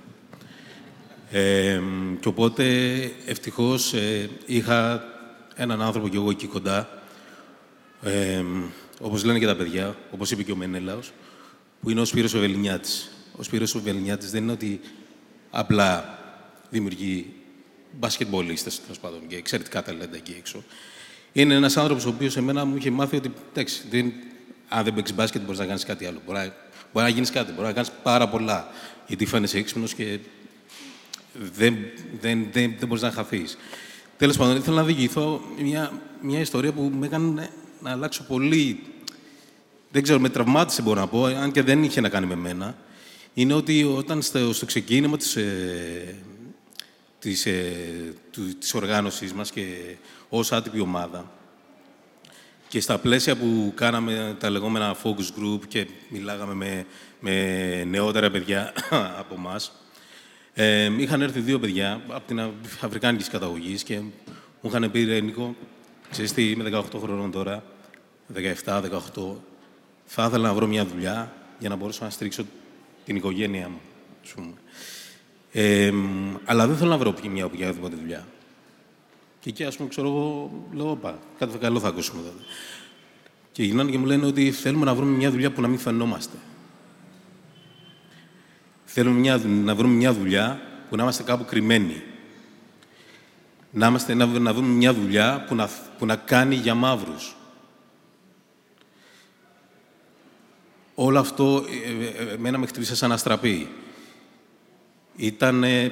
Θεώρησα ότι εκεί κατάλαβα ότι πόσο μεγάλο πρόβλημα έχουμε και πόσο τεράστια είναι η έλλειψη κινήτρου για να μπορέσει ένας νέος άνθρωπος να δημιουργήσει και να οραματιστεί το μέλλον του καλύτερα. Και έτσι το έβαλα πείσμα ότι αυτό που χτίζεται σιγά-σιγά, που ήταν μια άτυπη ομάδα, θα εξελιχθεί σε κάτι το οποίο θα μπορούν να βλέπουν τα νεότερα παιδιά και να εμπνέονται και να έχουν ένα κίνητρο. Ότι ένας νέος άνθρωπος μεταναστευτικής καταγωγής, με όλες αυτές τις αντίξωες συνθήκες που τέλος πάντων υπάρχουν και ζούμε, να έχει την ευκαιρία, να έχει τη δυνατότητα, να έχει το πείσμα, να μπορέσει και αυτός να φτάσει σε ένα επίπεδο. Και να μην είναι σαν όλα τα υπόλοιπα τα παιδιά, ας πούμε, πολλά παιδιά μάλλον, τα οποία όταν βρεθήκαν στο ίδιο αντίξω που βρεθήκαν και αυτοί, και αυτά τα παιδιά, όπως και εγώ, δεν έχω διαφορετικό υπόβαθρο, να μην πάρουν την απόφαση να πούν ότι «Όχι, εγώ θέλω να φύγω από την Ελλάδα και να πάω σε κάποια άλλη χώρα, γιατί εκεί θα με προσέξουν περισσότερο». Και είναι κάτι το οποίο συζητάγαμε και λέγαμε ότι πηγαίνοντας στη Γερμανία, στην Αυστρία, στη Γαλλία, στην Αμερική ή οπουδήποτε, το χρώμα σου δεν αλλάζει. Είναι δεδομένο ότι θα σε μαδώσει. Είναι δεδομένο ότι θα πας και εκεί και εκεί και θα... ή κάποιοι, ας πούμε, ξέρω εγώ, θα σε αντιμετωπίσουν μειονεκτικά. Γιατί πολύ απλά θεωρούν ότι εσύ πρέπει να είσαι ένα σκαλί, 2, 3, 4 σκαλιά λίγο πιο κάτω από αυτούς. Έπρεπε σε αυτούς τους ανθρώπους να τους δώσουμε το κίνητρο να τους πούμε ότι εδώ μπορούν να δημιουργήσουν. Πρέπει να δημιουργήσουμε. Οφείλουμε όλοι να δημιουργήσουμε. Όπως ήμουν και εγώ και είμαστε όλοι. Είμαστε 3 φορές καταδικασμένοι να πετύχουμε. Γιατί δεν υπάρχει τίποτα δεδομένο για αυτή τη γενιά. Γεννιώντας, προφανώς δεν έχουμε περιουσιακά στοιχεία ή περισσότερες οικογένειες. Και είναι σαν να ξεκινάει ένας άνθρωπος τη ζωή του από την αρχή. Και οπότε ήταν η ιστορία αυτή, δεν ξέρω, εμένα με διέλυσε, αλλά ήταν αυτό που μου έδωσε όλο αυτό το κίνητρο για να μπορέσουμε να φτάσουμε την οργάνωση μας σε επίπεδο να το λέμε οργανισμό και να κάνουμε όλη αυτή τη δράση που κάνουμε. Σε θεσμικό επίπεδο, ως οργάνωση, επειδή καταλαβαίνουμε και το εύρος στο οποίο δραστηριοποιείστε και μάλιστα δεν ασχολείστε μόνο με την κοινωνικοποίηση ή επανένταξη μόνο ανθρώπων που έρχονται ή που κατάγονται από την Αφρική, αλλά και άλλων προσφύγων από άλλα μέρη του πλανήτη, σωστά? Βεβαίως. Θεσμικά συνεργάζεστε με φορείς του κράτους, με άλλες οργανώσεις, αν υπάρχουν άλλες οργανώσεις τόσο ανεπτυγμένες στο βαθμό τον οποίο εσείς υλοποιείτε όλο σας το έργο. Να διευκρινίσουμε για ποιες οργανώσεις, ας πούμε, μιλάμε για συνεργασία. Σίγουρα, στο επίπεδο της δουλειάς μας, είμαστε, ναι, μιλάμε με θεσμικές οργανώσεις, μιλάμε με την πολιτεία, με τα υπουργεία, κάνοντας και δίνοντας παρατηρήσεις, δίνοντας προτάσεις. Υπάρχει μια συνεργασία, προσπαθούμε εμείς περισσότερο να ανοίξουμε και να έχουμε αυτή την σταθερή επικοινωνία και συνεργασία. Όσον αφορά, μιλάμε τώρα για τις συνεργασίες με άλλες οργανώσεις που υπάρχουν στο χώρο της κοινωνίας των πολιτών που λέμε, μπορώ να πω ότι υπάρχει, αλλά σίγουρα θα μπορούσε να είναι καλύτερη, πολύ καλύτερη. Αυτό, ναι. Κύριε Χουλιάρα, ξεδιπλώνοντας λίγο περισσότερο το χάρτη και όλα όσα ακούμε για όσα συμβαίνουν εδώ στην Ελλάδα, για τέλος πάντων όσα εμείς εδώ αντιλαμβανόμαστε ή κλείνουμε τα μάτια, υπάρχουν, όπως πολύ χαρακτηριστικά νωρίτερα περιέγραψε η κυρία Macauley, οι αλυσίδες, οι ορατές ή οι αόρατες, εν πάση περιπτώσει.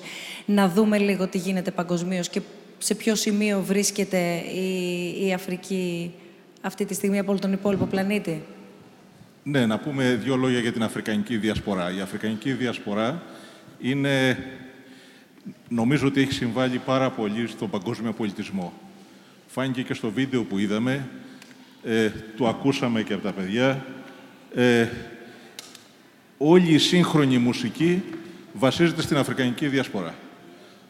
Τζαζ, η τζαμαϊκανή ρέγγε, η βραζιλιάνικη σάμπα, τα spiritual, η pop, η rock, όλα έχουν τις βάσεις τους στη μουσική της Αφρικανικής Διασποράς. Αυτή είναι η μεγάλη συμβολή της Αφρικανικής Διασποράς στον παγκόσμιο πολιτισμό. Βεβαίως ξεπερνάει τα 250 εκατομμύρια η Αφρικανική Διασπορά, κυρίως στη Λατινική Αμερική, οι περισσότεροι είναι στη Βραζιλία. Η μεγάλη πλειοψηφία των Βραζιλιάνων, πάνω από το 50%, έχουν αφρικανικές ρίζες. Στις Ηνωμένες Πολιτείες είναι περίπου το 15% του πληθυσμού. Είχαμε και τον πρώτο πρόεδρο αφρικανικής καταγωγής. Οι αλυσίδες τις οποίες αναφέρθηκε η Λορέτα, οι αόρατες αλυσίδες, σε μεγάλο βαθμό δεν χαρακτηρίζουν μόνο τους Αφρικανούς μετανάστες. Όλοι οι μετανάστες σε όλες τις χώρες αντιμετώπισαν κατά καιρούς αόρατα εμπόδια. Αόρατα και ορατά εμπόδια. μια που έχουμε εδώ και δύο εκπροσώπους από την πρεσβεία της Νοτιού Αφρικής, οι Έλληνες μετανάστες στη Νότιο Αφρική μέχρι τη δεκαετία του 50 δεν θεωρούνταν από το καθεστώς του Apartheid λευκοί. Συμπεριλαμβάνονταν στους μη λευκούς.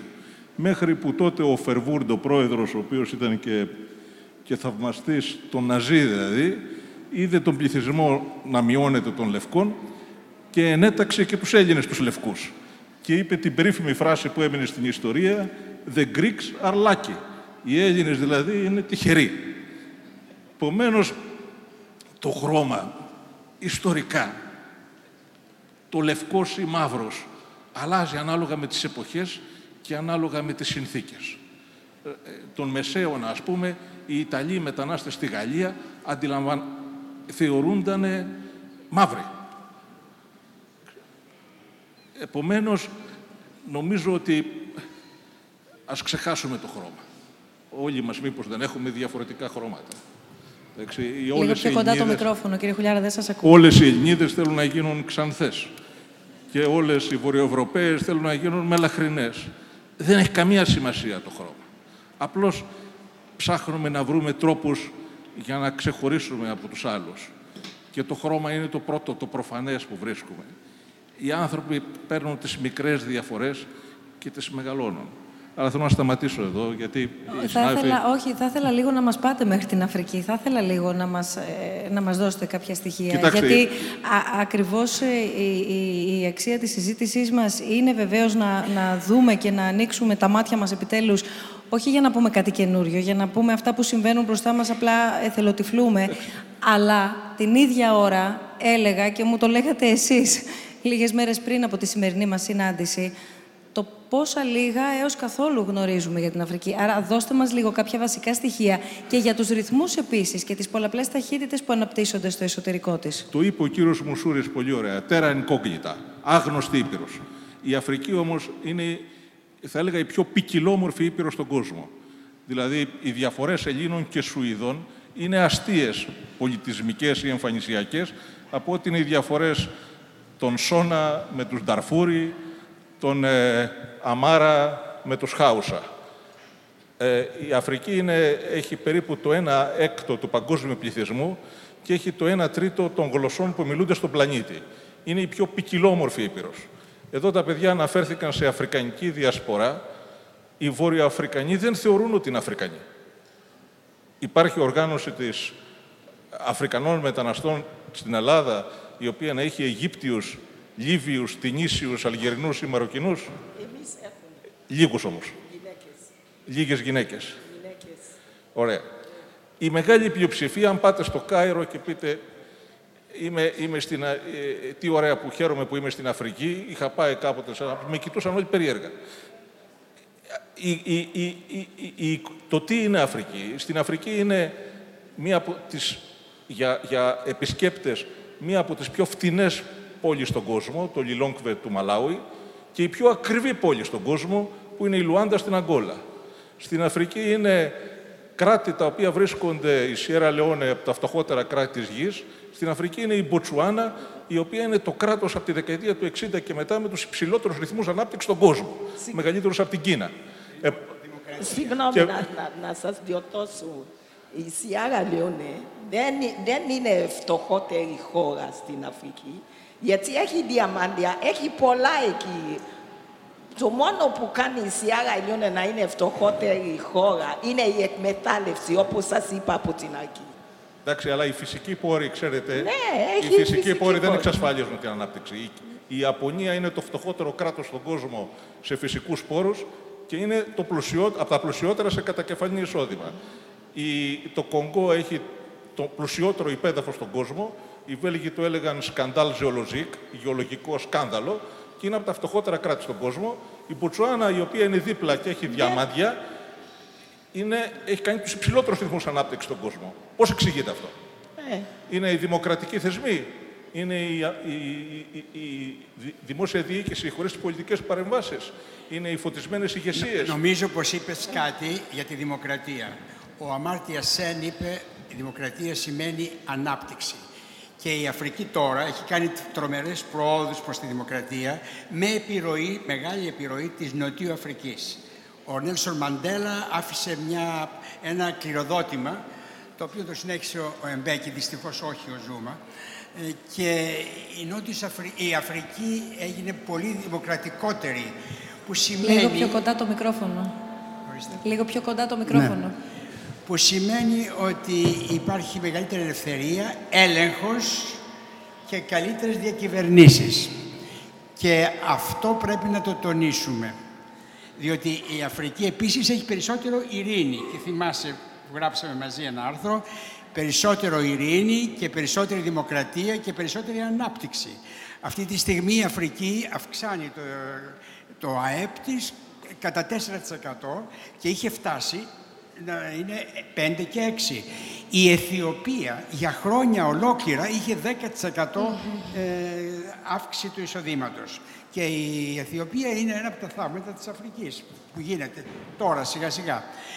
Και οι ηγέτες, όπως είναι ο νέος ηγέτης της Αιθιοπίας και ο νέος ηγέτης της Νοτιού Αφρικής, θα παίξουν τρομερό ρόλο στην ανάπτυξη της χώρας. Εγώ γύρισα και πρόσφατα από ένα ταξίδι στη Ρουάντα. Το 1994 είχατε μια φοβερή γενοκτονία με 800.000 νεκρούς. Εάν επισκεφτεί κανείς σήμερα στη Ρουάντα, εντυπωσιάζεται... Πιο κοντά το μικρόφωνο σας παρακαλώ. Εάν επισκεφτεί σήμερα κανείς στη Ρουάντα, εντυπωσιάζεσαι από την τεράστια πρόοδο που έχει κάνει. Οι δρόμοι είναι πεντακάθαροι. Δεν έχω δει πιο καθαρή πόλη από το Κιγκάλι σε όλα μου τα ταξίδια. Δεν έχω δει ένα κράτος το οποίο είναι τόσο οργανωμένο. Ο τρίτος κόσμος που είπε η Λορέτα είναι λίγο κατασκευή του ψυχρού πολέμου. Ο πρώτος κόσμος ήταν η Δύση, ο δεύτερος κόσμος οι κομμουνιστικές χώρες και ο τρίτος κόσμος ήταν οι χώρες που ήθελαν μια ανεξάρτητη πορεία. Δυστυχώς απέκτησε αυτή την αρνητική τέτοιο. Με συγχωρείτε, καμιά φορά εδώ στην Ελλάδα λέμε αυτό είναι τριτοκοσμικό. Και εγώ λέω δεν είναι, μακάρι να ήταν τριτοκοσμικό. Εγώ δεν ξέρω ποιος θεός θα είπε αυτά, αλλά εγώ όλη η ανάπτυξη που λένε για την Αφρική, εγώ είμαι από την Αφρική. Όλα είναι τα κακιά. Τότε που τα πιστεύω ότι η Αφρική έχει ανάπτυξη και πάει με πώς λένε ο κύριο Ιδίου εδώ, όταν οι Αφρικάνοι δεν τα μεταναστεύσουν, τότε τα πιστεύω ότι η Αφρική έγινε καλά. Αλλά φεύγουν, κάθε φορά φεύγουν. Και τώρα η Ευρώπη κάνει συμφωνία με τους δικτατούρες που έχουν στην Αφρική και να απελάσουν τους Αφρικανούς. Είναι δηλαδή αυτό που λέμε, η δουλεία έχει αλλάξει. Αυτό έχει αλλάξει. Αν μου επιτρέπετε να παρέμβω εδώ και να συμπληρώσω τη Λορέτα βασικά. Ναι. Θα ήθελα να κάνω μια μικρή παρένθεση για τη Ρουάντα, γιατί και εγώ έζησα την ίδια εμπειρία όταν τρέψει. Η Ρουάντα είναι μια χώρα που έχει καταργήσει το πλαστικό. Σε μια στιγμή που μιλάμε στην Ευρώπη, σε θεωρητικά προηγμένες χώρες και σε μια Ελλάδα που ξέρουμε πολύ καλά που πάνε οι πολιτικές μας ως προς το περιβάλλον. Είναι η χώρα με τις περισσότερες γυναίκες στο κοινοβούλιο. Γίνεται ένα τρομερό πολιτικό πείραμα στη Ρουάντα, ίσως είναι μια άλλη συζήτηση από μόνο του όλο αυτό. Όμως έχει ενδιαφέρον να δούμε τη σύνδεση της Αφρικής με τον υπόλοιπο κόσμο, με τις πολιτικές του υπόλοιπου κόσμου, να δούμε τη δική μας, το δικό μας μερίδιο για το τι συμβαίνει εκεί. Και λέω, συμπληρώνω τη Λορέτα, να πω, ας πούμε, για παράδειγμα, την εμπειρία μου από τη Σενεγάλη. Το λέω ως παράδειγμα, αλλά είναι μια... γενικά στην ActionAid συνηθίζαμε να χρησιμοποιούμε αυτή την περίφημη κινέζικη παροιμία που λέει άμα δώσεις σε έναν άνθρωπο ένα ψάρι και θα φάει για μια μέρα, μάθε του να ψαρεύει και θα ψαρεύει για μια ζωή. Και ήταν και ένα μοντέλο δουλειάς μας, αν θέλετε, στο επίπεδο του πώς δουλεύαμε στις κοινότητες. Νομίζω ότι η ActionAid την ξεπέρασε αυτή την παροιμία και εγώ μαζί της μαθαίνοντας από αυτά. Διότι κάποια στιγμή, και αυτό μου συνέβη στη Σενεγάλη, συνειδητοποίησα ότι ξέρουν μια χαρά να ψαρεύουν. Το πρόβλημά τους δεν είναι να τους μάθουμε να ψαρεύουν. Οι Σενεγαλέζοι είναι οι καλύτεροι ψαράδες του κόσμου. Το πρόβλημά τους είναι το να σεβόμαστε το δικαίωμά τους στο ψάρεμα. Αυτό λοιπόν που είδα εκεί, σε μια χώρα με 3 εκατομμύρια κατοίκους, τα 600.000 από αυτούς ζουν από την αλία άμεσα ή έμεσα, και που το ψάρι είναι η μόνη ίσως ζωική πρωτεΐνη που παίρνουν, εκεί με τις ευρωπαϊκές πολιτικές και τις συμφωνίες που έχουμε κάνει, οι πολυεθνικές εταιρείες, αλλιευτικές εταιρείες, λεηλατούν τον ωκεανό της Σενεγάλης και της θάλασσας, και αυτό που έχει συμβεί μέσα από όλα αυτά τα χρόνια είναι ότι τελικά οι Σενεγαλέζοι ψαράδες που έχουν πυρόγες βέβαια και δίχτυα και όχι τα μεγαθύρια τα αλληλευτικά, δεν βρίσκουν ψάρι. Τι γίνεται λοιπόν τότε? Παίρνουν την πυρόγα και όταν 24 και 48 ώρες είναι μέσα στο νερό και γυρίζουν και δεν έχουν να δώσουν στην οικογένειά τους ψάρι για να φάνε, ποια είναι η επιλογή τους? Να μπουν σε αυτή την πυρόγα ή με άλλα μέσα και να έρθουν στη Μεσόγειο, αναζητώντας τι μια καλύτερη τύχη. Και τι γίνεται εδώ πέρα? Εδώ βρίσκουν ένα τείχος, έτσι, ή να το πω πολύ πιο ομά, πνίγονται, γιατί δεν τους επιτρέπουμε να φτάσουν στην... Αυτός λοιπόν είναι ο κύκλος, ο φαύλος κύκλος της φτώχειας των αφρικανικών χωρών, που είναι ένας φαύλος κύκλος ενός συστήματος που πρέπει να αλλάξει. Ναι, μπορεί να είναι... Υπάρχει ανάπτυξη στην τραπέζα της Αφρικής, αλλά κάθε μέρα, αυτή τη στιγμή που μιλάμε, όπως οι γυναίκες μένουν έγκυος, είναι χαρά, εκεί πεταίνουν κάθε μέρα εκεί. Καταλάβεις. Αυτά, όλα αυτά που λένε, τι ανάπτυξη είναι αυτό? Μέσο όρος ζωής στην Αφρική δεν είναι όπως είναι στην Δύση. Τα είναι πολύ καιρό να εγώ, αν ζω, να δω η Αφρική ότι έχει ανάπτυξη, όλα αυτά που λένε. Γιατί ο κόσμος από κάτω υποφέρουν. Ναι, αλλά Λορέτα έχει αυξηθεί 10 χρόνια. Ναι. Υπάρχει πρόοδος. Αλλά είναι σταγόνα στο νερό, στο ωκεανό. Αυτό ξέρω. Η αλήθεια είναι ότι απέχει πολύ από τη Δύση. Αλλά υπάρχει πρόοδος. Απλώς ήθελα, λίγο, αν μου επιτρέπετε, να πω κάτι. Μια που λέγαμε για τη Ρουάντα. Το 1994, όταν έγινε η γενοκτονία στη Ρουάντα, η Ελλάδα είχε την προεδρία της Ευρωπαϊκής Ένωσης. Υπήρξε λοιπόν μια πρόταση τότε ορισμένων διπλωματών, λίγο πρωτού γίνει η γενοκτονία, να πάει εκεί η Τρόικα. Τρόικα αποτελούνταν από τη Γαλλία, από το Βέλγιο και από τη Γερμανία. Η προηγούμενη και η επόμενη προεδρία. Όταν τέθηκε το θέμα, οι Γερμανοί και οι Βέλγοι είπαν ναι. Η απάντηση του Έλληνα Υπουργού Εξωτερικών ήταν τώρα με τη Ρουάντα θα ασχολούμαστε. Θέλω λοιπόν να υπογραμμίσω ότι έχει τεράστια σημασία η αδιαφορία. Είναι κρίσιμη σημασία η αδιαφορία. Έχει ασφαλώς η εκμετάλλευση και όλα αυτά υπάρχουν. Κανένας δεν το αρνείται. Αλλά πρέπει να στρέψουμε την προσοχή μας, να ενδιαφερθούμε για αυτή την ξεχασμένη πλευρά του κόσμου. Ναι, ενώ βλέπουμε, και αναφέρονται παραδείγματα και στην αρχή, βλέπουμε ισχυρά κέντρα, ισχυρές δυνάμεις, στο παγκόσμιο επίπεδο εννοώ, να στρέφουν το βλέμμα τους εκεί. Εξηγείται, τεκμηριώνεται με ποιο τρόπο η Ελλάδα εξακολουθεί να αδιαφορεί και μάλιστα τόσο πολύ. Και αυτό λέω και ξαναλέω και το έχω ήδη επαναλάβει αρκετές φορές. Δεν θέλω να γίνομαι κουραστική, αλλά το πιστεύω ακράδαντα, το γνωρίζω από το δημόσιο λόγο, έτσι αυτός όπως αναπτύσσεται, εν πάση περιπτώσει, από το χώρο των μέσων ενημέρωσης, αν θέλετε, και από την ίδια μας την κοινωνία και από τις ίδιες μας τις συζητήσεις. Δεν γνωρίζουμε πράγματα για την Αφρική, δεν συζητάμε για την Αφρική. Μπορώ να πω δύο λόγια. Ναι, αλλά θέλω να μου απαντήσετε σε αυτό, ναι, γιατί μας αφορά όλους. Ακριβώς αυτό θέλω να απαντήσω. Νομίζω αυτό που κάνουμε σήμερα, αυτό που το Ίδρυμα Νιάρχος είχε την πρωτοβουλία να το κάνει, είναι φοβερά σημαντικό. Μακάρι να γινόταν και πριν από πολλά χρόνια. 35 χρόνια πριν είχα δώσει μια συνέντευξη και είπα, όταν ο Νότος έρθει στο Βορρά θα είμαστε απροετοίμαστοι. Η πολιτεία μας δεν έχει κάνει καμία προσπάθεια να δημιουργήσει ένα κανόνες, μια πολιτική για το θέμα της μετανάστευσης. Αυτό είναι το πρώτο πρόβλημα. Το δεύτερο είναι ότι οι μετανάστες που ήρθαν δεν είχαν την ευκαιρία να έρθουν σε επαφή με το ελληνικό λαό, όπως σήμερα γίνεται. Και μιας επαφή αλλάζει πολλά πράγματα και νομίζω ότι σε αυτό αυτό που κάνετε είναι πάρα πολύ σημαντικό και πρέπει να το προωθήσουμε όσο μπορούμε. Τώρα, όσον αφορά το θέμα της Αφρικής και της φτώχειας. Το μετά όμως, συγγνώμη που σας διακόπτω, επειδή εδώ πέρα βρίσκεστε και εκπρόσωποι, εντάξει, προφανώς όχι της πολιτείας που έχει τον πρώτο λόγο, βρίσκεστε εκπρόσωποι φορέων, οργανισμών, δράσεων, δικτύων, πρωτοβουλειών. Το μετά είναι το θέμα. Εμείς είμαστε εδώ. Τώρα θα φύγουμε μετά τι γίνεται. Το μετά. Και από ποιους. Υπάρχει ένα κάποιο ενδιαφέρον τώρα για την Αφρική, το οποίο προσπαθούμε εμείς στο Ελληνοαφρικανικό Επιμελητήριο να το προωθήσουμε όσο μπορούμε. Και ο κύριος Χουλιάρας ήταν ο πρώτος και μόνος καθηγητής Πανεπιστημίου που ενδιαφέρθηκε για την Αφρική. Το ξέρετε αυτό. Αυτό είναι και εδώ μαζί μας σήμερα. Λοιπόν, θα πω δύο λόγια για το θέμα που είπε η Λορέτα. Η Αφρική υπέστη εφόδους 3 φορές. Η μία έφοδος ήταν η αποικιοκρατία, η οποία έκοψε κομμάτια της Αφρικής και τα μοίρασε. Η δεύτερη έφοδος, ή μάλλον το πρόβλημα, ήταν ο ψυχρός πόλεμος. Χρησιμοποίησαν τους Αφρικανούς ως εκπροσώπους για σύγκρουση μεταξύ Δύσης και Σοβιετικού μπλοκ. Τώρα υπάρχει μια τρίτη εισβολή. Η Αφρική παρουσιάζει ενδιαφέρον για τις επιχειρήσεις, για μια τρίτη εκμετάλλευση της Αφρικής, και βλέπετε την Κίνα, η οποία έχει μπει σε τεράστιο βαθμό.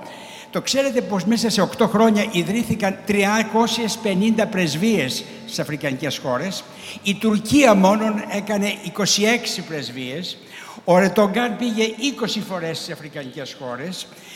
Η Τουρκία έχει βάση στη Σομαλία. Εμείς... δεν θα συνεχίσω. Λοιπόν, αυτή τη στιγμή υπάρχει μία εισβολή μεγάλων χωρών και γιγαντιαίων πολυεθνικών. Και το πρόβλημα είναι πώς διαπραγματεύεται η Αφρική με αυτούς τους νέους οικονομικούς εισβολείς. Γι' αυτό πρέπει να προωθηθεί μία integration της Αφρικής, μία κοινή αγορά, μία περιφερειακή ολοκλήρωση, όπως λέμε, και γίνεται μια προσπάθεια. Και είμαι αισιόδοξος ότι 3 χώρες περιμένουμε να δεχθούν ένα πρόγραμμα χωρίς δασμούς ανάμεσα στις αφρικανικές χώρες. Όταν η Αφρική γίνει ένα άτομο και όχι 52, θα μπορέσει να διαπραγματευτεί πολύ καλύτερα και η διαφθορά, η οποία είναι σημαντική αυτή τη στιγμή στην Αφρική, θα λιγοστέψει, και νομίζω ότι αυτό θα είναι το μέλλον. Και δεν υπάρχει, η φτώχεια υπάρχει ακόμα φοβερή στην Αφρική, διότι υπάρχει μεγάλη ανισότητα. Υπάρχουν πολλοί που έχουν κάνει πάρα πολλά λεφτά. Και αυτό είναι το πρόβλημα. Λοιπόν, γι' αυτό πρέπει να υπάρχει μια regional integration, μια ολοκλήρωση περιφερειακή. Έγιναν προσπάθειες. Εγώ δούλεψα 1 χρόνο για κοινή αγορά Δυτικής Αφρικής. Απέτυχε. Γιατί? Γιατί οι πρόεδροι τότε δεν θέλαν να δώσουν ούτε μία ίντσα της εθνικής κυριαρχίας. Ήθελαν να είναι θεοί στη χώρα τους, να κάνουν τι θέλουν. Αυτό είναι το αποτέλεσμα. Επίσης, να σημειώσω ότι και η αφρικανική διασπορά στην Ελλάδα, όχι τα νέα παιδιά, αλλά η προηγούμενη γενιά, ήταν διχασμένη ανάμεσα σε αυτούς οι οποίοι ήταν από τις αγγλόφωνες και αυτούς που ήταν από τις γαλλόφωνες χώρες, οι οποίοι δεν μιλούσαν μεταξύ τους. Να σας πω κάτι. Που σας είπα ότι οι αλυσίδες συνεχίζεται. Υπάρχει κόσμος εδώ που είναι πάνω από 40 χρόνια εδώ στην Ελλάδα. Δεν έχει άδεια παραμονής. Δεν έχει άδεια παραμονής και υπάρχει μια κατηγορία κόσμος εδώ που είναι από την Αφρική. Η πρώτη γενιά μιλάμε τώρα, που επειδή αργήσανε για να κατατέσουν τα καρδιά τους, τους φέρανε πίσω τα χρόνια για να μην μπορεί να πάρει τα 10 χρόνια που θα μπορεί να κάνει αίτηση για την υπηκότητα.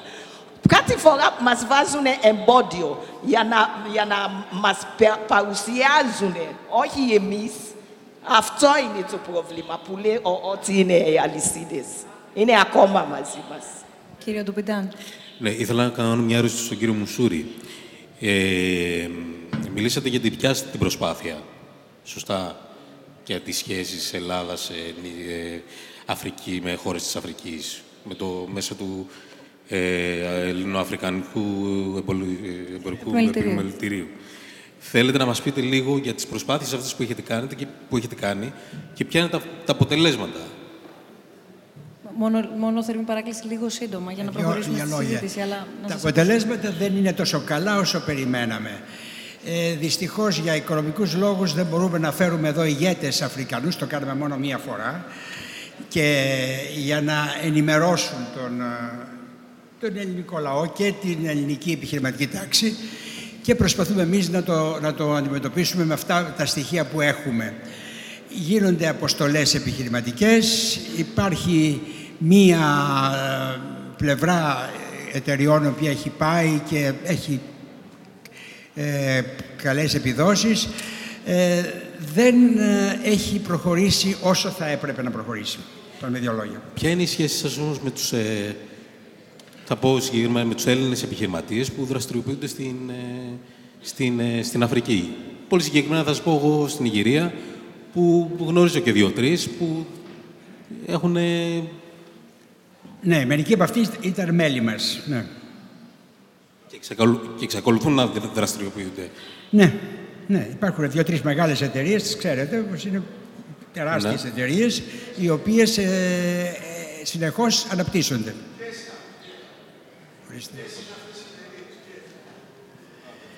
Οι floor mills και του Λεβέντη οι επιχειρήσεις.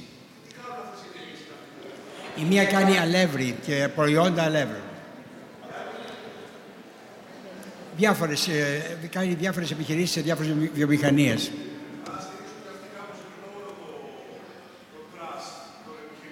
Πιστεύω.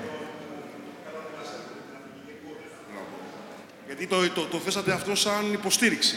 Ότι υποστηρίζετε την Αφρική με αυτόν τον τρόπο. Γι' αυτό. Υποστηρίζουμε τις οικονομικές σχέσεις μεταξύ Ελλάδος και Αφρικής. Και υποστηρίζουμε τη γνώση των Ελλήνων για την Αφρική. Αυτό είναι μονομερές όμως. Σχετικά με τους Αφρικανούς, πώς τους βοηθάτε, πώς τους στηρίζετε αυτούς με αυτές τις δράσεις? Δεν ακούω. Πώς τους στηρίζετε τους Αφρικανούς με αυτές τις δράσεις?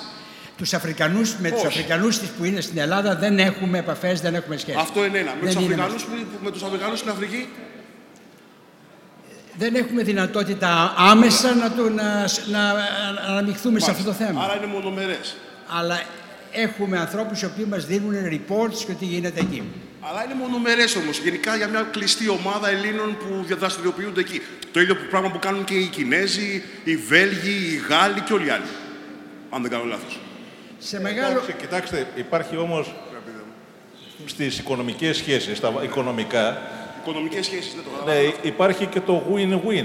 Ότι κερδίζει και ο ένας, κερδίζει και ο άλλος. Ό,τι κάνει. Με επιτρέπετε, κύριε Χουλιάρα. Δεν μπορεί να υπάρξει win-win. Πόσο θα υπάρχουν φορολογική παράδοση. Θα συζητήσουμε τώρα το καπιταλιστικό σύστημα. Θα το συζητήσουμε. Βεβαίως και θα το συζητήσουμε και το καπιταλιστικό σύστημα. Διότι έχει μερίδιο στο τι βιώνει η Αφρικανική Ήπειρος. Όταν υπάρχουν φορολογική παράδειση που επιτρέπουν τα χρήματα τα οποία εισπράττουν οι εταιρείες οι οποίες δραστηριοποιούνται στην Αφρική, τελικά τα διπλά από όσα παίρνουν ως αναπτυξιακή βοήθεια, να τα βγάζουν εκτός της χώρας σε φορολογικούς παραδείσους, προφανώς και το αποτέλεσμα είναι μια φτωχή Αφρική. Μια Αφρική που εμφανίζει ΑΕΠ υψηλά, αλλά όχι ανάπτυξη των ανθρώπων. Ναι, βεβαίως. Πώς θα ερμηνεύατε την ανάπτυξη της Ανατολικής Ασίας, η οποία άνοιξε τις πόρτες της στις πολυεθνικές επιχειρήσεις και όπου υπήρχαν οι ίδιες διεφθαρμένες ελίτ? Επομένως, είναι εύκολο να δίνουμε εύκολες απαντήσεις, αλλά η οικονομική ανάπτυξη είναι ένα πιο σύνθετο φαινόμενο.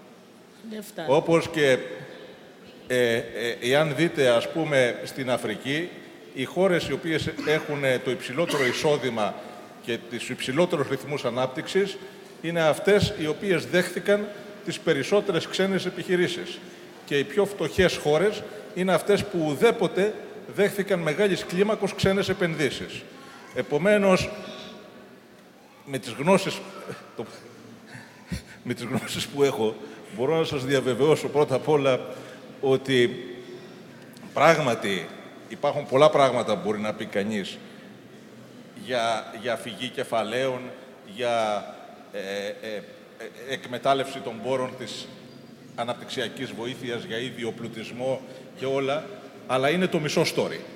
Υπάρχει και ένα άλλο μισό story, το οποίο είναι γεμάτο... Λίγο πιο κοντά το μικρόφωνο. Είναι γεμάτο με επιτυχίες, είναι γεμάτο με ανθρώπους οι οποίοι βοήθησαν και τους εαυτούς τους, βοήθησαν και τις χώρες τις οποίες εγκαταστάθηκαν.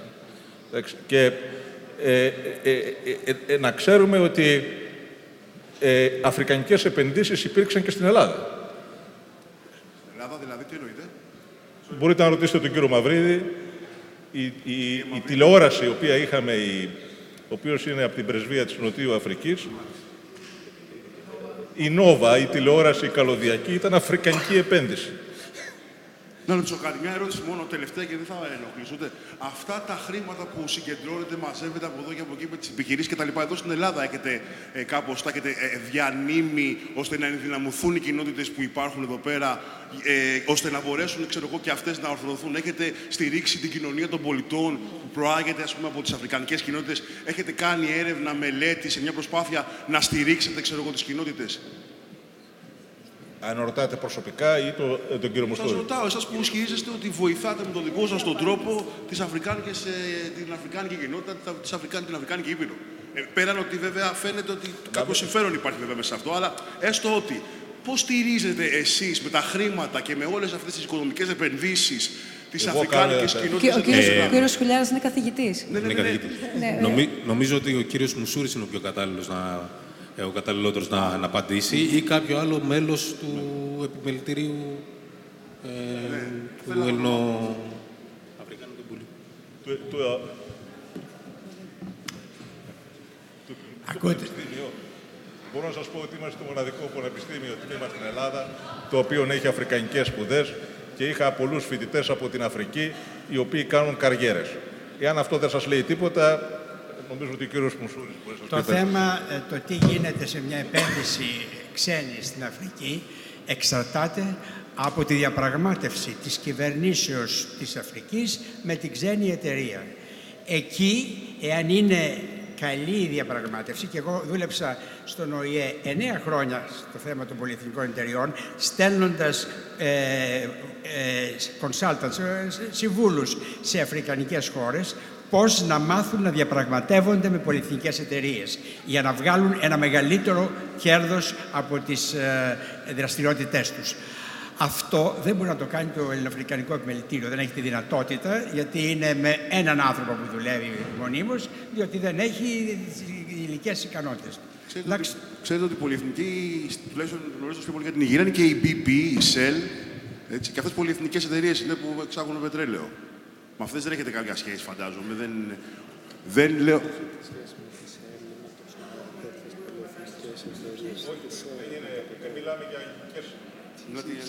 Απλά θέλω να πω, το ύφος της πολυεθνικής γενικότερα στην Αφρική έχει κατά κάποιο τρόπο λίγο πάνω κάτω και το χαρακτήρα που έχει και η BBB και η Shell αντίστοιχα. Δηλαδή θέλω να πω ότι κατά κάποιο τρόπο είναι για τους λίγους όλο αυτό και δεν είναι για τους πολλούς τόσο. Ναι, το μικρόφωνο παρακαλώ εδώ. Λέγομαι Αντώνης Μαυρίδης, είμαι μέλος του Επιμελητηρίου. Λίγο έχουμε χάσει τους σκοπούς του Επιμελητηρίου. Το Επιμελητήριο είναι ένα πολυμερές αυτή τη στιγμή. Μην ξεχνάτε ότι υπάρχουν και διμερή επιμελητήρια. Υπάρχει το ελληνοκενιάτικο, το ελληνοζαμπιανό, αλλά αυτό το Επιμελητήριο εκπροσωπεί μάλλον, αν θέλετε, όλες τις περισσότερες χώρες υποσαχάριας Αφρικής. Γιατί αντίστοιχα υπάρχει και το αραβοελληνικό Επιμελητήριο, το οποίο έχει τις χώρες της Βόρειας Αφρικής. Αυτό που κάνει το Επιμελητήριο είναι να κοιτάζει τις διμερείς σχέσεις. Το Επιμελητήριο δεν μαζεύει πόρους για να μπορέσει να τους διανεμεί στις κοινότητες. Τι κάνει? Προωθεί, αν θέλει κάποιος να εξάγει ή να δει ευκαιρίες επενδυτικές από την Ελλάδα προς τις χώρες της Αφρικής, να κοιτάξει να τους φέρει σε επαφή. Αν υπάρχουν επιχειρηματίες, αν υπάρχουν εταιρείες, αν υπάρχουν κρατικές πρωτοβουλίες οι οποίες θέλουν να δραστηριοποιηθούν στην Ελλάδα, να τους φέρει σε επαφή με Έλληνες επιχειρηματίες. Μέσα από αυτά μπορεί να βοηθηθεί η κοινότητα, αν θέλετε, γιατί πώς? Αν εξασφαλίζει κάποιες θέσεις εργασίας μια εταιρεία η οποία θα ήθελε πάρα πολύ να προσλάβει, αν ερχόταν μια εταιρεία από την υποσαχάρη Αφρική, να προσλάβει ανθρώπους οι οποίοι μιλάνε τη γλώσσα της, έχουν τη δική τους κουλτούρα για να μπορέσουν να εδραιωθούν καλύτερα σε αυτή τη χώρα. Έτσι, με αυτό το σκοπό. Τώρα, όσον αφορά για το Επιμελητήριο, κάνει μια πολύ σοβαρή δουλειά όσον αφορά το να δημιουργήσει awareness, να δημιουργήσει στους ανθρώπους κάποιες γνώσεις και ευκαιρίες για το τι μπορεί να βρει στην Αφρικανική Ήπειρο και ειδικότερα στην νοτιότερη Αφρική, στην υποσαχάρη Αφρική. Ένα από αυτά είναι να ξέρετε ότι η Ευρωπαϊκή Ένωση αυτή τη στιγμή ετοιμάζει το European Partnership for Africa. είναι μια συνολική θεώρηση των σχέσεων εμπορίου μεταξύ της Ευρωπαϊκής Ένωσης και των Αφρικανικών κρατών, για να μην υπάρχουν δασμοί. Και έτσι να βοηθηθεί το εμπόριο και να μπορεί αυτή τη στιγμή, όπως είναι μόνο με την Νότια Αφρική αυτή τη στιγμή, ό,τι εισάγεται και εξάγεται από την Ελλάδα προς την Νότια Αφρική και από την Νότια Αφρική προς την Ελλάδα και κατ' επέκταση προς την Ευρωπαϊκή Ένωση, είναι χωρίς δασμούς. Είναι σαν να εμπορεύεται μια εταιρεία από την Ελλάδα ή από την Νότια Αφρική με την αντίστοιχή της στην Ευρωπαϊκή Ένωση. Αυτές είναι οι υπηρεσίες του επιμελητηρίου. Εντάξει. Ευχαριστώ πολύ. Ευχαριστούμε. Φεύγοντας από το πεδίο των επιχειρήσεων και όλων όσοι δραστηριοποιούνται οικονομικά με όλους τους τρόπους, έτσι όπως αναπτύχθηκαν, και όλες τις διαφωνίες που ακούσαμε να υπάρχουν και όλες τις διαφορετικές οπτικές, εν πάση περιπτώσει, έχει σημασία, λέγαμε νωρίτερα, για παράδειγμα, το τι έχετε εσείς διαπιστώσει μέσα από το δικό σας έργο, σε άλλο πεδίο, ξαναλέω και πάλι, κύριε Κουβαρά, ως ActionAid, σε ένα ευρύτερο πλαίσιο, μιας και βρισκόμαστε σήμερα εδώ, στην αγορά της Κυψέλης, στη Δημοτική Αγορά της Κυψέλης, στην Κυψέλη. Ανοίγουμε όλο αυτό το μεγάλο κεφάλαιο, το οποίο ονομάζεται Αφρική και προφανώς δεν εξαντλείται ούτε σε μία, ούτε σε δύο, όχι απλά ώρες, ούτε μέρες, ούτε εβδομάδες. Έχει νόημα και θα ήθελα σε αυτό το σημείο να ζητήσω από την Λένια Βλαβιανού, τη Διευθύντρια Επικοινωνίας του Ιδρύματος Σταύρος Νιάρχος, να μας εξηγήσει ακριβώς, για να μπορέσουμε να δώσουμε και να κάνουμε κατανοητό τον τρόπο με τον οποίο το Ίδρυμα δραστηριοποιείται, και μάλιστα μέσα από το φιλανθρωπικό του έργο εννοώ, ένας διεθνής οργανισμός, ο οποίος δραστηριοποιείται σε περισσότερες από 100 χώρες στον κόσμο, να μπορέσουμε να κατανοήσουμε ποιο είναι το σκεπτικό, ποιος είναι ο στόχος, αλλά και μέσα σε ένα τόσο θολό και ανακατεμένο τοπίο, πώς μπορεί κανείς, πόσο δε μάλλον ένας διεθνής οργανισμός με διεθνή αναγνώριση, να μπορέσει να ξεχωρίσει και να αξιολογήσει το πού, με ποιο τρόπο και ποιον θα υποστηρίξει. Καλησπέρα σας και από μένα. Καταρχάς, όπως είπε και η Άννα, το Ίδρυμα Σταύρος Νιάρχος, που διοργανώνει και τους διαλόγους, είναι ένας κοινοφελής οργανισμός. Δραστηριοποιούμαστε διεθνώς. Επομένως, για να πάρω τη σκητάλη και από την προηγούμενη συζήτηση, δεν υπάρχει πουθενά κανένα κρυμμένο κέρδος σε καμία δραστηριότητά μας σε όλο τον κόσμο. Λειτουργούμε μέσω δωρεών που το ίδιο το Ίδρυμα κάνει σε μη κερδοσκοπικούς οργανισμούς. Δεν κάνουμε δηλαδή δωρεές απευθείας σε φυσικά πρόσωπα. Έχουμε αναπτύξει τα τελευταία χρόνια μία πολύ μεγάλη δράση και στην Αφρική. Ξέρετε πολύ καλύτερα από μένα, το είπε και η κυρία Macauley νωρίτερα, ότι μιλάμε για μία ήπειρο. Μιλάμε για μία ποικιλόμορφη ήπειρο με έναν έντονο πλουραλισμό σε όλα της τα στοιχεία. Στην ιστορία της, στον πολιτισμό της, εθνικότητες, γλώσσες, συνήθειες, γεωγραφικές ιδιομορφίες και ιδιαιτερότητες. Θυμάμαι, στη σχολή μαθαίναμε για τα περίκλειστα κράτη. Υπάρχουν τεράστιες διαφορές από χώρα σε χώρα, από κοινότητα σε κοινότητα. Επομένως, δεν έχουμε την αφέλεια να θεωρούμε ότι μπορούμε με μία δράση, αν και τα τελευταία χρόνια οι δωρεές στην Αφρική είναι πάνω από 100 του Ιδρύματος, παρόλα αυτά αναγνωρίζουμε ότι είμαστε πολύ λίγοι και πολύ μικροί μπροστά σε αυτή την πρόκληση που λέγεται πώς μπορώ να βοηθήσω μία ήπειρο. Δεν είμαστε κρατικός μηχανισμός, επομένως ερχόμαστε σε κάθε περίπτωση συμπληρωματικά με κάθε δωρεά μας. Ερχόμαστε να δούμε πώς μπορούμε να βοηθήσουμε. Και εκεί υπάρχουν δύο βασικοί τρόποι με τους οποίους τα τελευταία χρόνια έχουμε συνεργαστεί με οργανισμούς που προσπαθούν να βοηθήσουν μέσα από το έργο τους σε συγκεκριμένες χώρες, σε συγκεκριμένα προγράμματα στην Αφρική. Ο ένας τρόπος είναι αυτός της ανθρωπιστικής βοήθειας, αν θέλετε. Αυτός δηλαδή της παροχής μιας έκτακτης βοήθειας, όταν υπάρχει, όπως έχουν υπάρξει συχνά στο πιο απότερο αλλά και στο πιο πρόσφατο παρελθόν, περιπτώσεις φυσικών καταστροφών, περιπτώσεις λοιμού, Προσπαθούμε λοιπόν εκεί να βοηθήσουμε με μία έκτακτη βοήθεια. Είναι εκεί που ενεργοποιούνται κάποια πιο γρήγορα, αν θέλετε, αντανακλαστικά. Από την άλλη, δεν θέλουμε να μένουμε σε αυτό, όσο σημαντικό και να είναι για ανθρωπιστικούς καθαρά λόγους. Σαν οργανισμούς προσπαθούμε γενικά να συμβάλλουμε σε προσπάθειες που στρέφουν το βλέμμα στο μέλλον, στο αναπτυξιακό. Και στο αναπτυξιακό για τους ανθρώπους οι οποίοι θέλουν, όπως έλεγε η Λορέτα, πρέπει να παραμείνουν στη χώρα τους. Να τους δώσουμε όλοι μαζί τη δυνατότητα να δημιουργήσουν στην ίδια τους την πατρίδα και όχι να χρειαστεί να φύγουν. Αυτό γίνεται μέσα από δωρεές οι οποίες έχουν έναν χαρακτήρα εκπαιδευτικό σε ένα πολύ μεγάλο βαθμό. Δηλαδή, το Ίδρυμα Σταύρος Νιάρχος έχει ενισχύσει οργανισμούς οι οποίοι μπορεί να χτίζουν σχολεία και με την ActionAid έχουμε συνεργαστεί σε πολλά τέτοια προγράμματα ή μπορεί να ενισχύουν προγράμματα αναγνωσιμότητας, πρόσβαση σε βιβλία, πρόσβαση σε ψηφιακή μορφή βιβλίων. Προγράμματα τα οποία πιο πρόσφατα ενισχύουν την υγιή δημοσιογραφία στην Αφρικανική Ήπειρο, σε συνεργασία με τον οργανισμό Bloomberg, με τη λογική ότι ενημερωμένοι πολίτες, υγιής δημοσιογραφία, καλύτερη διακυβέρνηση, μεγαλύτερη διαφάνεια, πολλαπλασιαστικά καλύτερα αποτελέσματα. Στην υγεία, επίσης, έχουμε προσπαθήσει να δημιουργήσουμε μαζί με άλλους συνεργάτες. Δεν μπορεί ένας μόνο, αλλήμονο οργανισμός, πόσο μάλλον όταν αυτός είναι φιλανθρωπικός και δεν είναι το κράτος, οποιοδήποτε κράτος, να επιφέρει μία τόσο δραστική αλλαγή. Στην υγεία, όμως, έχουμε προσπαθήσει σε συνεργασία με πολλούς άλλους οργανισμούς να ενισχύσουμε προγράμματα τα οποία δεν είναι απλώς ένα ιατρικό, εκπαιδευτικό πρόγραμμα, αλλά με μία μέριμνα για το πώς μπορούμε να βοηθήσουμε στη δημιουργία κέντρων αριστείας ιατρικού χαρακτήρα, νοσοκομείων, που είναι κέντρα αναφοράς για την ευρύτερη περιοχή.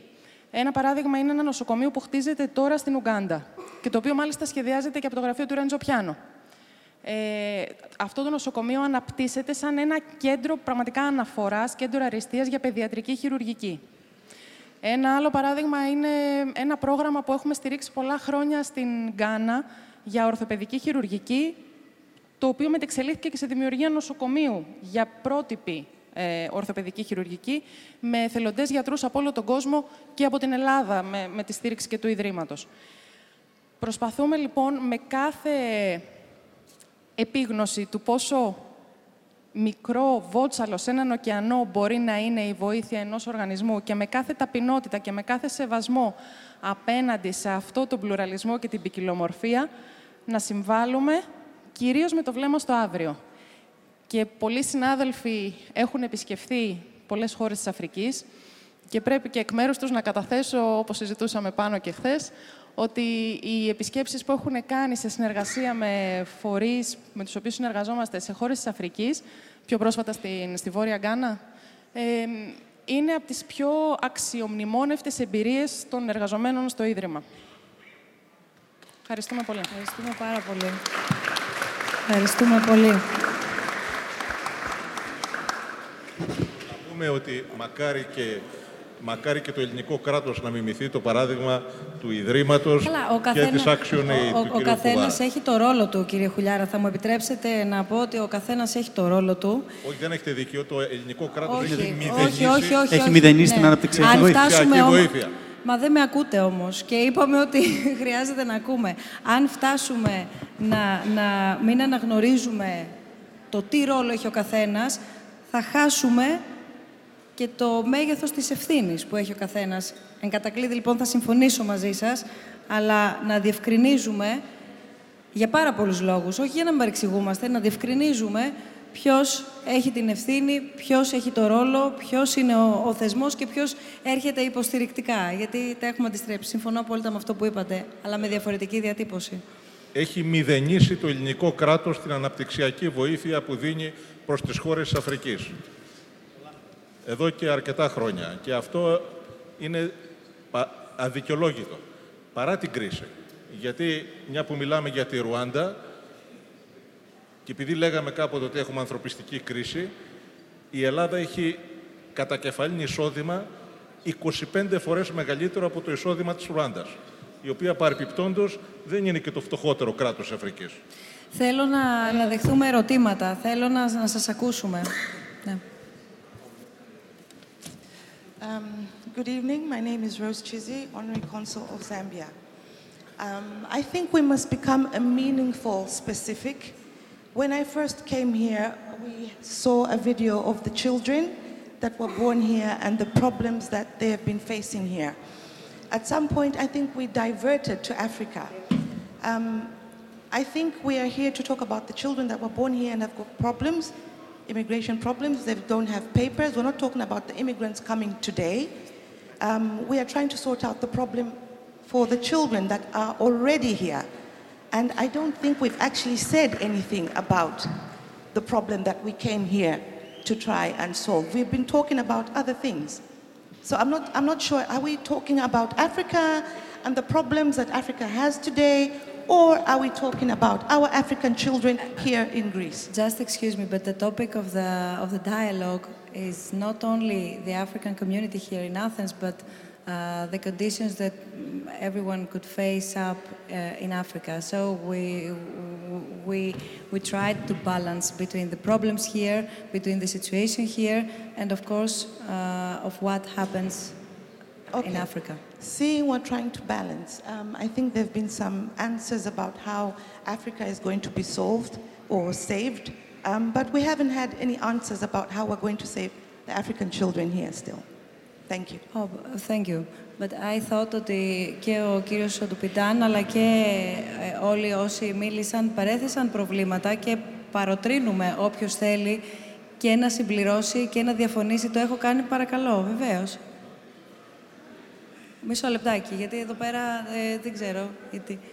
Ένα μικρόφωνο, παρακαλώ. Σύντομα μόνο, για να μπορέσουμε να Θα ήθελα να συμπληρώσω κάτι σε αυτά που είπα προηγουμένως και έχω υποβάλει ένα ερώτημα στην πλατφόρμα, αλλά ίσως να μην έφτασε ακόμη. Νιώθω άσχημα που η χώρα μου ίσως να μην ανταποκρίθηκε στις προσδοκίες όλων αυτών που ήρθαν, γιατί ίσως στις χώρες τους δεν υπήρχαν οι κατάλληλες ευκαιρίες για αυτούς, για λόγους οι οποίες μπορεί να είναι από παρελθόντα... Δεν έχει έρθει το μήνυμά σας. Okay. Θα το πω και θα δείτε ότι...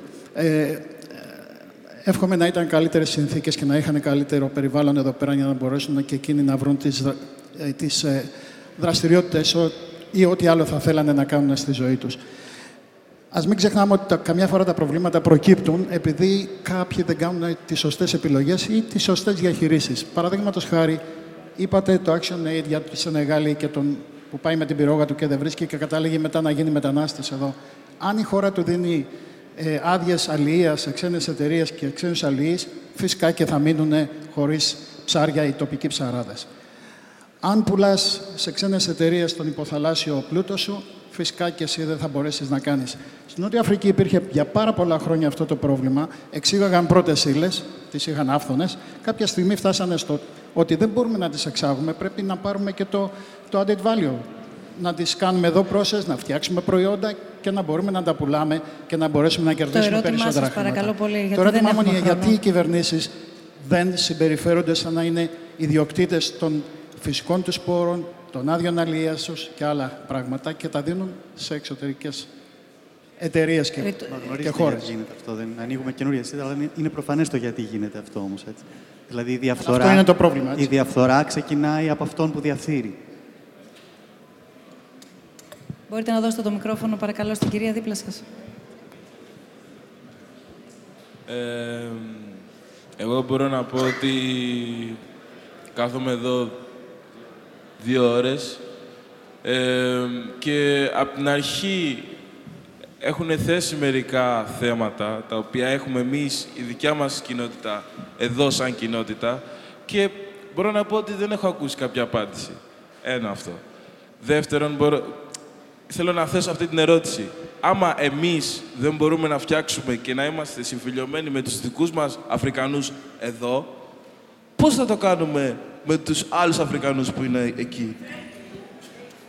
Απλή ερώτηση. Άμα μπορεί κάποιος να μου την απαντήσει, θα ήμουν ευχαριστημένος. Πολύ. Απλά να πω μόνο ότι σε όλα αυτά τα ερωτήματα που έχουν τεθεί, κυρίως σε ό,τι έχει να κάνει με αυτό το οποίο θίξατε κι εσείς νωρίτερα, τις επιλογές, για παράδειγμα, του τι θέλει να γίνει κανείς επαγγελματικά.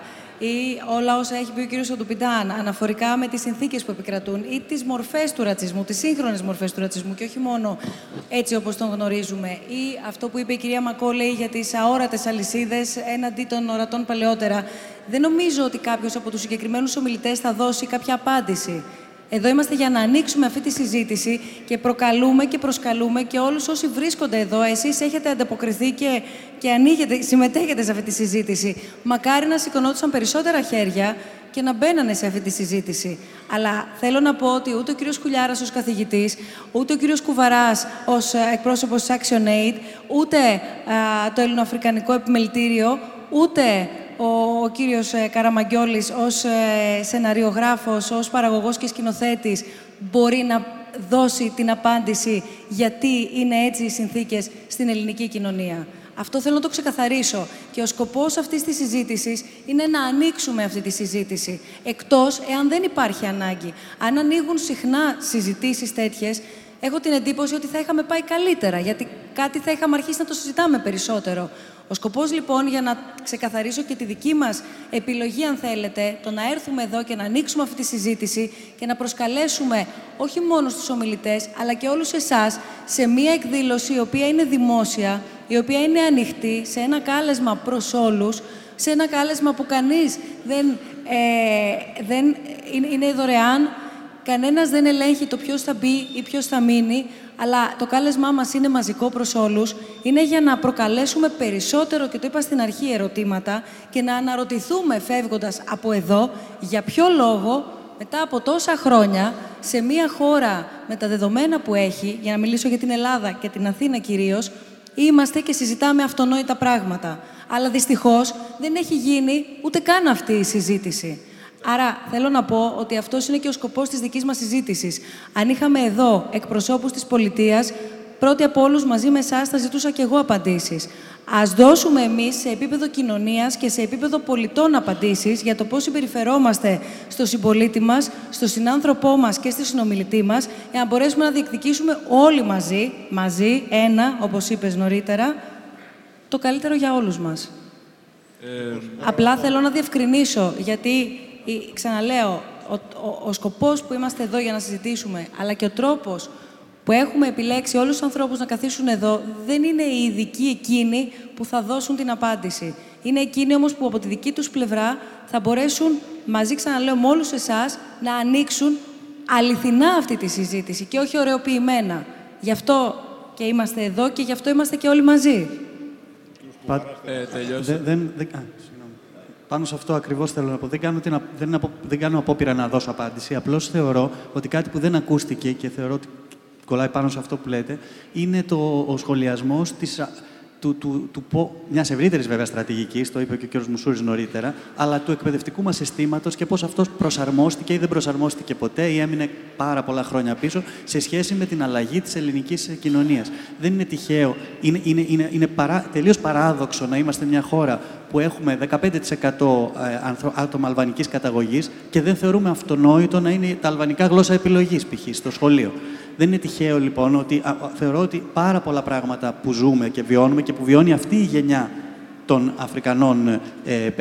αφρικανικής καταγωγής παιδιών στην Ελλάδα που είναι Έλληνες έχει να κάνει με το εκπαιδευτικό μας σύστημα και πώς είναι δομημένο. Αν μου επιτρέπετε μόνο να πω ότι δεν είναι τόσο μαύρα τα πράγματα. Πρόοδος έχει υπάρξει. Είμαστε σε καλύτερη κατάσταση από ό,τι ήμασταν πριν από 5, πριν από 10, πριν από 15 χρόνια. Και βεβαίως είμαστε καλύτερα από ό,τι είμαστε από άλλες χώρες και μάλιστα ευρωπαϊκές χώρες. Επίσης, θα ήθελα να πω ότι ο καθένας από εμάς, όπως θα έλεγε ο Ντοστογεύσκη, είμαστε υπεύθυνοι για το κάθε τι ενώπιον όλων. Και εγώ έχω ευθύνη, και ο κύριος Κουβαράς και ο κύριος Μουσούρης. Θέλω να μιλήσω για μια ευθύνη η οποία υπάρχει από την πλευρά των μεταναστών. Για πολλά χρόνια παρατηρώ ότι υπάρχει ένας κατακαιρματισμός. Είμαστε μια χώρα όπου τα μεταναστευτικά σωματεία δεν έχουν επαρκή δευτεροβάθμια όργανα, τα οποία δευτεροβάθμια όργανα μπορούν να είναι αποτελεσματικοί συνομιλητές της πολιτείας. Αυτό είναι κρίσιμο πράγμα. Έχει μεγάλη σημασία να πάψουμε να λέμε ότι είμαι Νιγηριανός, Κογκολέζος, Σύρος. Αυτό που λες. Έχει μεγάλη σημασία. Αυγάνος. Έχει μεγάλη σημασία. Μοιράζονται οι μετανάστες προβλήματα. Πολλά προβλήματα. Αυτά που ανέφερε η Λορέτα, που αναφέρατε εσείς, είναι κοινά. Αυτά πρέπει να βρεθούν όλοι μαζί. Το δευτεροβάθμιο σωματείο είναι κρίσιμη σημασία. Αυτό που λέει ο κύριος, αν υπάρχει κάθε φορά εμπόδια, γιατί όπως σας είπα υπάρχει κόσμος που όλη τη ζωή του προσπαθεί εδώ αυτή τη χώρα να βρει άδεια παραμονής. Και πότε θα οργανωθεί, πότε θα κάνει, αφού είσαι συνέχεια με την άδεια παραμονής. Τι θα γίνει μετά. Μικέλ, να σου πω κάτι. Αναρωτιέμαι αυτό πολλές φορές. Ενώ κανείς εδώ μοιάζει να μην έχει την εξουσία, να μπορεί να δώσει μία απάντηση, να μπορεί να δρομολογήσει μία λύση, εγώ νομίζω ότι δόθηκαν πολλές απαντήσεις. Δηλαδή, ας πάρουμε τη σειρά. Μάθαμε όλοι και εσείς ότι υπάρχει ένα ελληνικό πανεπιστήμιο που κάνει αφρικανικές σπουδές. Πόσοι από εσάς θα θέλατε να είχατε πρόσβαση σε αυτό. Ακούσατε την ActionAid τι κάνει και είναι πολύ σημαντικό. Η Λορέτα έθεσε διάφορα προβλήματα του πώς μπορούν οι Αφρικανές γυναίκες και είδες ότι εσύ είδες πώς είναι και ένα λάθος αυτό ότι και οι κοινότητες πρέπει να αρχίσουν να συνεννοούνται. Δίπλα μας ακούσαμε μια ομάδα από την Ελλάδα η οποία προσπαθεί να δημιουργήσει μια επιχειρηματικότητα εδώ και εκεί, το οποίο αφορά και τη γενιά που είναι εδώ. Ο Μιχάλης, εκτός όλων των άλλων, εκτός όλων των άλλων, στην ταινία είδες ότι έρχονται άνθρωποι και όχι μόνο Αφρικανοί που θέλουν να μάθουν ελληνικά και έχουν μαθήματα δωρεάν ελληνικών για να μπορέσουν να ενσωματωθούν όλοι εσείς. Το Ίδρυμα που διοργανώνει αυτή την κουβέντα, τη διοργανώνει στην Κυψέλη, που θέλαμε πολύ να γίνει εδώ, και σας δίνει τη δυνατότητα και μας δίνει τη δυνατότητα να βγείτε, να μιλήσετε και να πείτε τα σχέδιά σας. Εγώ νομίζω ότι κάποιες απαντήσεις έχουν δοθεί και ήδη μπορεί να είναι πολλές και ενδιαφέρουσες. Κύριε Χουλιάρα, συγγνώμη λίγο. Η σημερινή συνάντηση έδωσε την απάντηση. Εντάξει. Κύριε Χουλιάρα, αναφέρατε ότι δεν υπάρχουν οργανωμένοι φορείς που μπορεί να είναι άξιοι συνομιλητές, ας πούμε, της πολιτείας. Δευτεροβάθμια, έστω. Υπάρχει το χώρο μεταναστών. Ναι. Δεν υπάρχει επαρκής αριθμός. Υπάρχει μόνο το φόρουμ μεταναστών, κύριε Χουλιάρα. Υπάρχουν και δύο-τρεις άλλες. Αλλά σε επίπεδο είναι πολύ γενικό. Γιατί δεν μπορούν να μιλάνε όλοι με την πολιτεία. Ενώ υπάρχουν συγκεκριμένες οργανώσεις που συζητάνε με την πολιτεία. Εδώ μιλάμε ότι η πολιτεία κοφαίνει. Δεν ξέρω αν καταλάβετε ποιος είναι ο δικός μας ο ρόλος και τι κάνουμε σαν οργανισμός. Συμφωνώ μαζί σας, αλλά όπως μια απεργία δεν μπορεί να είναι πετυχημένη άμα γίνεται μόνο σε ένα εργοστάσιο, έτσι έχει πολύ μεγάλη σημασία τα νούμερα. Τα δευτεροβάθμια όργανα ασκούν πολύ μεγαλύτερη επιρροή. Τα δευτεροβάθμια όργανα δεν έχουν μέλη πρόσωπα, έχουν μέλη οργανώσεις. Και έχει πάρα πολύ μεγάλη σημασία, η Ελλάδα πάσχει σε αυτό το πράγμα. Ενώ σε άλλες ευρωπαϊκές χώρες υπάρχουν πολύ ισχυρά δευτεροβάθμια όργανα. Κύριε Χουλιάρα, έχουμε την απέτηση να έχουμε δευτεροβάθμια όργανα, όταν η ίδια η πολιτεία δεν έχει φροντίσει να εντάξει αυτούς τους ανθρώπους και να φτάσουν στο επίπεδο να έχουν τέτοια φωνή και τέτοια θέση. Έχετε δίκιο σε αυτό. Εδώ έχουν περάσει 2 χρόνια από την προσφυγική κρίση και δεν έχουν ξεκινήσει τα μαθήματα ελληνικών. Έχετε απόλυτο δίκιο σε αυτό. Εγώ απλώς αναφέρομαι, επισημαίνω και ένα άλλο ζήτημα. Πάντα εμπόδια, όπως σου λέω. Την αλυσίδα είναι αόρατο. Πάντα εμπόδια. Γι' αυτό είμαστε έτσι.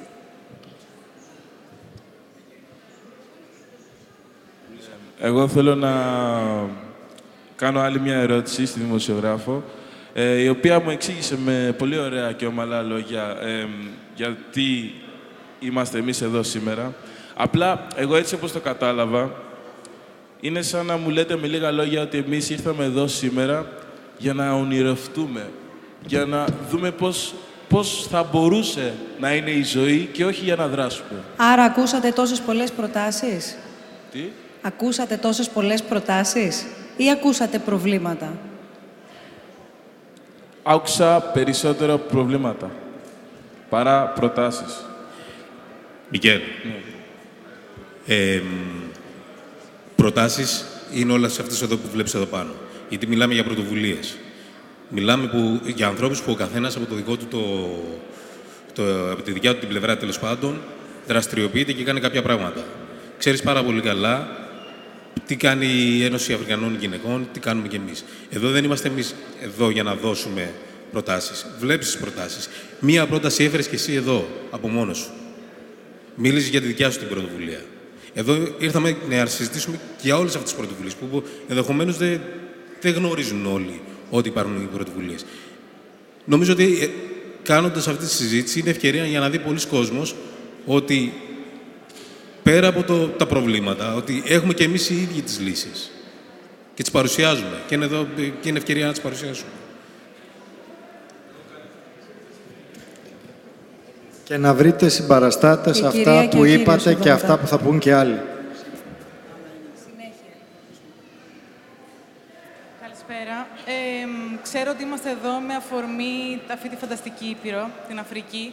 Απλά θέλω να διευρύνω λίγο αυτό που είπε ο Μικέλ πριν από αρκετή ώρα και να πω ότι νομίζω ότι όλοι μας εδώ ελπίζουμε πολύ σύντομα να δούμε την Ελλάδα που ένας Αφρικανός είναι δάσκαλος, ένας Κινέζος είναι αστυνομικός και νομίζω ότι αυτό είναι η συλλογική δύναμη όλων όσων βρισκόμαστε εδώ πέρα. Δηλαδή, θεωρώ ότι η συντριπτική πλειοψηφία όσων αποφασίσαν να έρθουν εδώ και να είναι μέρος αυτής της συζήτησης θέλουν να δουν αυτό το επόμενο βήμα για την Ελλάδα.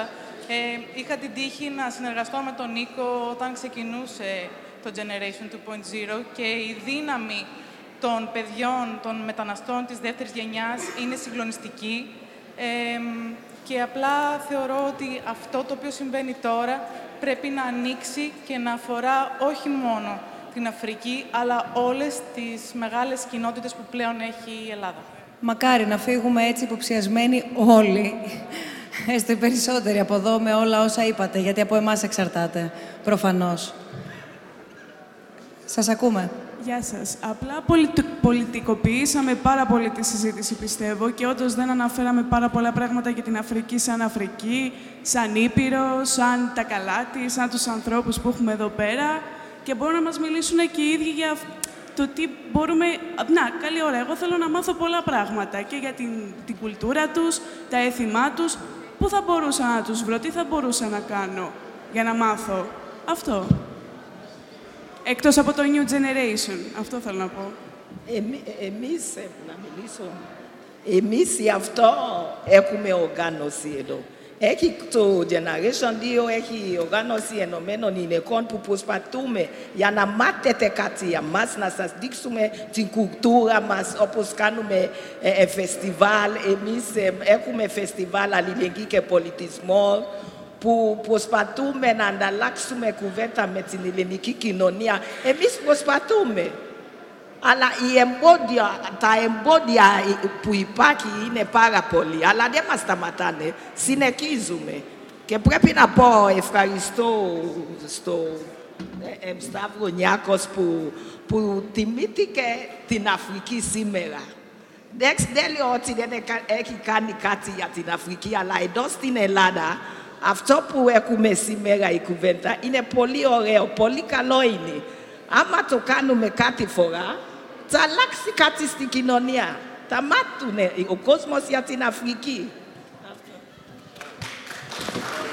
Το μικρόφωνο εδώ παρακαλώ, στην πρώτη σειρά και δεν ξέρω αν ήδη έχει κάποιος... Σας ακούμε. Και ο κύριος στην τέταρτη σειρά εδώ και ώρα ζητάει μικρόφωνο, οπότε μετά αν μπορεί να το πάρει. Thank you. My name is Rose John. I am an official in the South African Embassy. Let me apologize. I haven't really had discussions because of language. I was picking here and there. But the only question that I would like to pose to the panelists is, has Greece ever seen any significant or a potential to Africans who are living here? Because what I'm listening, they are people who are on the receiving ends, who are... Εδώ πέρα βλέπω ότι υπάρχουν κάποιοι οι οποίοι έχουν βοηθηθεί με τον ένα ή τον άλλο τρόπο. Αλλά όταν βλέπουν τους Αφρικανούς, ως άτομα που μπορούν να συνδράμουν στην ανάπτυξη της κοινότητας. Και πάλι, θα ήθελα να επανέλθω σε ένα άλλο θέμα. Αρχικά, όπως είπε η άλλη συνάδελφος, είχα την διάποψη και πρέπει να πω ότι δεν έχω καταλάβει ακριβώς. Όταν τα παιδιά έχουν γεννηθεί εδώ πέρα και έχουν ζήσει εδώ πέρα για 20 χρόνια, το να διαπιστώσουν ότι δεν μπορούν να ενταχθούν στην κοινότητα και στην κοινωνία και να είναι μέλη της κοινωνίας μετά από τόσα πολλά χρόνια, δεν ξέρω, είναι πολύ δύσκολο. Νόμιζα ότι ζούμε σε ένα πολιτισμένο κόσμο και ότι δεν υπάρχει πια ρατσισμός και ξενοφοβία. Αλλά βλέπω ότι υπάρχουν πολλά προβλήματα και προσπαθούμε να επαναφέρουμε τα πράγματα σε μια κανονικότητα. Ισχύουν όμως ίσες ευκαιρίες για αυτά τα παιδιά. Τα παιδιά δεν μπορούν να επιστρέψουν στην Αφρική, διότι δεν γνωρίζουν πολλά πράγματα για την Αφρική. Ίσως οι γονείς τους να γνωρίζουν. Δεν θέλω να παραφέρω το θέμα της μετανάστευσης, διότι είναι ένα πολύ λεπτό ζήτημα και υπάρχουν πάρα πολλές δυναμικές που αφορούν αυτό το ζήτημα. Αλλά τα παιδιά τα οποία έχουν γεννηθεί εδώ, πόσες ευκαιρίες έχουν? Δεν είναι μέλη της ελληνικής κοινωνίας και θα παραμείνουν Αφρικανοί για πάντα? Αυτό είναι το ερώτημα.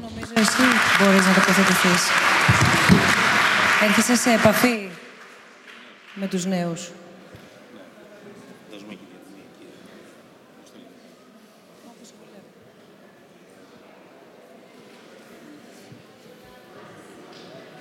Όπως ανέφερα και νωρίτερα στην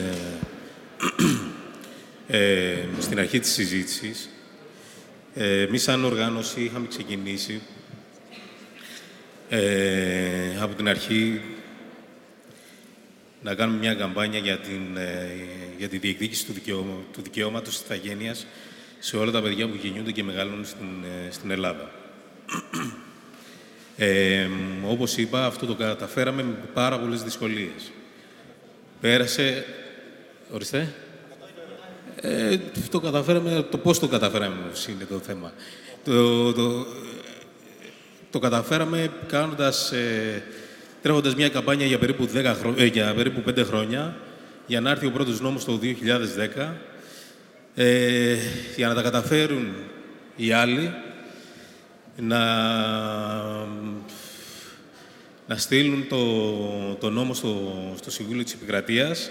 Το Συμβούλιο της Επικρατείας να καταργήσει συγκεκριμένες διατάξεις που είχε ο νόμος και η συγκεκριμένη διάταξη έλεγε ότι παιδιά που γεννιούνται και μεγαλώνουν στην Ελλάδα δεν μπορούν να θεωρούνται Έλληνες πολίτες μόνο και μόνο επειδή έχουν γεννηθεί σε ελληνικό έδαφος. Λοιπόν, ακριβώς. Καταργήθηκε η συγκεκριμένη διάταξη. Μαζί με αυτή τη διάταξη καταργήθηκε και το δικαίωμα στην ψήφο των μεταναστών σε τοπικό επίπεδο. Γι' αυτό για άλλη μια φορά έχουμε εκλογές σε λίγες μέρες. Δεν θα έχουν το δικαίωμα οι μετανάστες να ψηφίσουν, να επιλέξουν και να ψηφίσουν τους δημοτικούς συμβούλους τους και δημάρχους και περιφερειακούς και πάει λέγοντας. Λοιπόν, καταργήθηκαν αυτές οι συγκεκριμένες διατάξεις. Για να ξανακάνουμε εκ νέου καμπάνια από το 2012-2013 μέχρι το 2015 που ήρθε η ψήφιση του νέου νόμου και ευελπιστούμε αυτός ο νόμος τέλος πάντων που ήρθε να μείνει. Που δίνει δικαίωμα. Λοιπόν, τα προβλήματα που εντοπίζουμε εμείς που δίνει δικαίωμα, που δίνει τη δυνατότητα να κάνει κάποιος να αιτηθεί για την ηθαγένεια. Αφού αποδείξει ότι έχει πάει σε ελληνικά σχολεία και. Λοιπόν, για την ψήφο, αυτό δεν επανέλθε ποτέ. Λοιπόν, την ξεχνάμε αυτή. Οπότε, δεν έχω... Οπότε έχουμε το εξής. Ότι μετά, από το 2015 και μετά έχουμε ένα νόμο, ο οποίος ήρθε και πέρασε και δίνει τη δυνατότητα να αιτηθεί ένα παιδί που γεννιέται και μεγαλώνει στην Ελλάδα την ελληνική ηθαγένεια, υπό αυτές τις προϋποθέσεις που έχει. Λοιπόν, το πρόβλημα από εκεί και πέρα είναι το με ποιους ρυθμούς κινείται η όλη η διαδικασία. Αν έχουμε κάποιο σοβαρό πρόβλημα αυτή τη στιγμή, είναι ότι κάποιοι άνθρωποι έχουν κάνει ένα αίτημα, μια αίτηση για την ηθαγένεια, 3 χρόνια, ενώ ο νόμος προβλέπει 1,5 χρόνο να έχει πάρει απάντηση. Στα 3 χρόνια ενημερώνεται από τη διοίκηση ότι μπορεί και να πάρει άλλα 2-3 χρόνια. Αυτό νομίζω ότι είναι αυτό που, ενώ έχουμε ένα νόμο, πάλι έχουμε τις δυσκολίες μας. Τώρα, όσον αφορά το τι χρειάζεται, ας πούμε, ξέρω εγώ, για να είναι κάποιος Έλληνας πολίτης και πολίτης της χώρας στην οποία ζει και μεγαλώνει, θέλω να πιστεύω ότι δεν πρέπει να είναι μόνο ένα εξαιρετικό μπασκετικό ταλέντο ή ποδοσφαιρικό. Ακριβώς. Συγγνώμη να κάνω. Δηλαδή, όσοι έχουν ηθαγένεια αυτή τη στιγμή δεν μπορούν να ψηφίσουν. Μπορούνε. Okay. Μιλάει για τους άλλους. Μιλάω για τους επιμακρών διαμένοντες μετανάστες. Okay. Οι άνθρωποι που έχουν φτιάξει τη ζωή τους εδώ, έχουν στήσει τη ζωή τους εδώ, ζουν 20 και 30 χρόνια, είναι επιμακρών διαμένοντες και θα έπρεπε να έχουν το δικαίωμα τουλάχιστον να ψηφίσουν. Σε επίπεδο στις αυτοδιοικητικές να μπορούν να ψηφίσουν. Και έτσι γίνεται. Αυτοί που είναι υποψήφοι, οι μετανάστες που είναι υποψήφοι για δημοτικές και ευρωπαϊκές εκλογές, πάνε τους Έλληνες να κάνουν καμπάνια. Δεν έρχονται στους μετανάστες, γιατί ξέρουν ότι οι μετανάστες τι να δώσουν, ψήφο δεν έχουν. Τόσο πχάλια, τόσο είμαστε. Το βέβαιο είναι ότι δυστυχώς βάζουμε εμπόδια, σωστά το λέτε. Δηλαδή έπρεπε να φτάσει ο Αντετοκούνμπο να γίνει ήρωας του NBA για να πάρει την ελληνική ηθαγένεια. Μόνο αυτό τα λέει όλα. Και να τον δεχθεί ο Πρωθυπουργός και να του δώσει την εικόνα της Παναγίας. Ακριβώς γι' αυτό το έφερα και εγώ πριν ως παράδειγμα. Αυτό νομίζω είναι το χαρακτηριστικότερο παράδειγμα. Πρέπει να γίνεις ήρωας του NBA για να πάρεις την ελληνική ηθαγένεια. Υπάρχει όμως πρόοδος και εδώ. Εντάξει, αργή πρόοδος, αλλά υπάρχει πρόοδος. Και χάρη σε υπέροχους οργανισμούς, γιατί το Generation 2 κάνει φοβερή δουλειά και είναι από τις πιο δυναμικές οργανώσεις στη χώρα αυτή τη στιγμή. Και εσείς βεβαίως... Αλλά εμείς δεν τα λένε, γιατί εμείς αγγίζουμε για τα παιδιά που γίνονται εδώ, αλλά δεν τα λένε, γιατί είμαστε γυναίκες. Εμείς αγγίζουμε. Μέχρι να καταλάβουν η δεύτερη γενιάς. Όχι ρατσισμός από την κούνια, το έχουμε κάνει εδώ στην αγορά Κυψέλη, την καμπάνια μας. Αλλά αρούνε τώρα, δεν λένε, γιατί εμείς είμαστε γυναίκες. Η Λορέτα την ξέρω 25 χρόνια. Είναι η πιο δυναμική Αφρικανή της Ελλάδας. Εντάξει, η πιο... Δεν σας ακούμε, μισό λεπτό το μικρόφωνο παρακαλώ, τελευταία ερώτηση. Την ηλικία των 10 είχαμε ξεκινήσει. Εγώ προσωπικά ήμουνα σε πορείες και το ζήτημα ήταν τα παιδιά της δεύτερης γενιάς να έχουν τα χαρτιά τους. Και ένας πολύ μεγάλος φόβος που υπάρχει αυτή τη στιγμή είναι ότι αφού μετά από τα 1.000 ζόρια που έχουν κάνει διάφορες κοινότητες και οργανισμοί τελικά να μπορεί να δοθεί μια τέτοια ηθαγένεια η οποία, για παράδειγμα, εγώ είμαι ζωντανό παράδειγμα, έκανα 4 χρόνια μετά αφού είχα καταθέσει για να παραλάβω την ηθαγένειά μου. 4 χρόνια.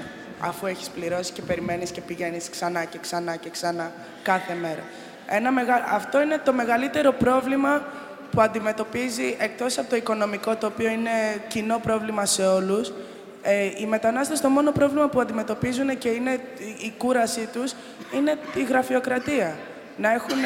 Να μην έχουν αυτό το πρόβλημα πάνω από το κεφάλι τους. Άμα δεν υπήρχε αυτό, δεν θα είχε ούτε, εγώ πιστεύω ότι δεν θα υπήρχε ούτε παρανομία, ούτε παιδιά που δεν θέλουν ή δεν μπορούν να εκπαιδευτούν ή να μην υπάρχει μάθηση ή να μην μπορείς να εκφράσεις τον εαυτό σου. Επειδή από την αρχή που γεννιέσαι θα ήξερες από πού είσαι. Όταν δεν ξέρεις από πού είσαι και κάθε φορά που σε ρωτάνε, λες, είμαι από την Νιγηρία, αλλά σου λένε, α, μιλάς τόσο τέλεια ελληνικά και λες, ναι, έχω γεννηθεί εδώ. Και σου λένε, τότε Έλληνας είσαι. Σε κρίνει ο άλλος. Συγγνώμη, απλά δεν πρέπει να ξεχάσει κανένας για μένα από εδώ σήμερα ότι παίζει πολύ μεγάλο ρόλο στην κυβέρνηση και το τι γίνεται γύρω του. Άμα εγώ βγάλω τον εαυτό μου από το τι γίνεται και απλά ρίχνω ευθύνη και προσπαθώ να βρω μία απάντηση, σημαίνει ότι όλοι οι άλλοι καθορίζουν τη ζωή μου. Άμα δεν θέλω να είναι αυτό, πρέπει να βάλω και τον εαυτό μου, ότι κι εγώ έχω μια ευθύνη στο τι γίνεται. Βέβαια. Και μόνο όταν θα είμαι κι εγώ μέσα στη λύση, θα γίνει καλύτερο για το μέλλον. Αυτό. Πρέπει να ολοκληρώσουμε. Δευτερόλεπτα μόνο, για να δούμε τι ακολουθεί. Γιατί... Απλώς να πω ότι δεν είναι μόνο το θεσμικό πλαίσιο. Εγώ είχα ένα φοιτητή από την Νιγηρία, τον Ιμπραήμ. Κάθε 3 και λίγο τον έπιανε η αστυνομία στο δρόμο. Ήταν υπότροφος του ελληνικού κράτους. 2 φορές του είχε σκίσει ο αστυνομικός την άδεια παραμονής και είχα πάει 2 φορές στο αστυνομικό τμήμα Ακροπόλεως για να τον βγάλω έξω. Και ο διοικητής μου είχε πει, ο οποίος κολούσε τη σκισμένη άδεια με ένα ζελοτέιπ, μου είπε τι να κάνω, τέτοιους ανθρώπους έχω. Εντάξει, άρα δεν είναι μόνο το θεσμικό πλαίσιο, όχι, είναι ευρύτερο.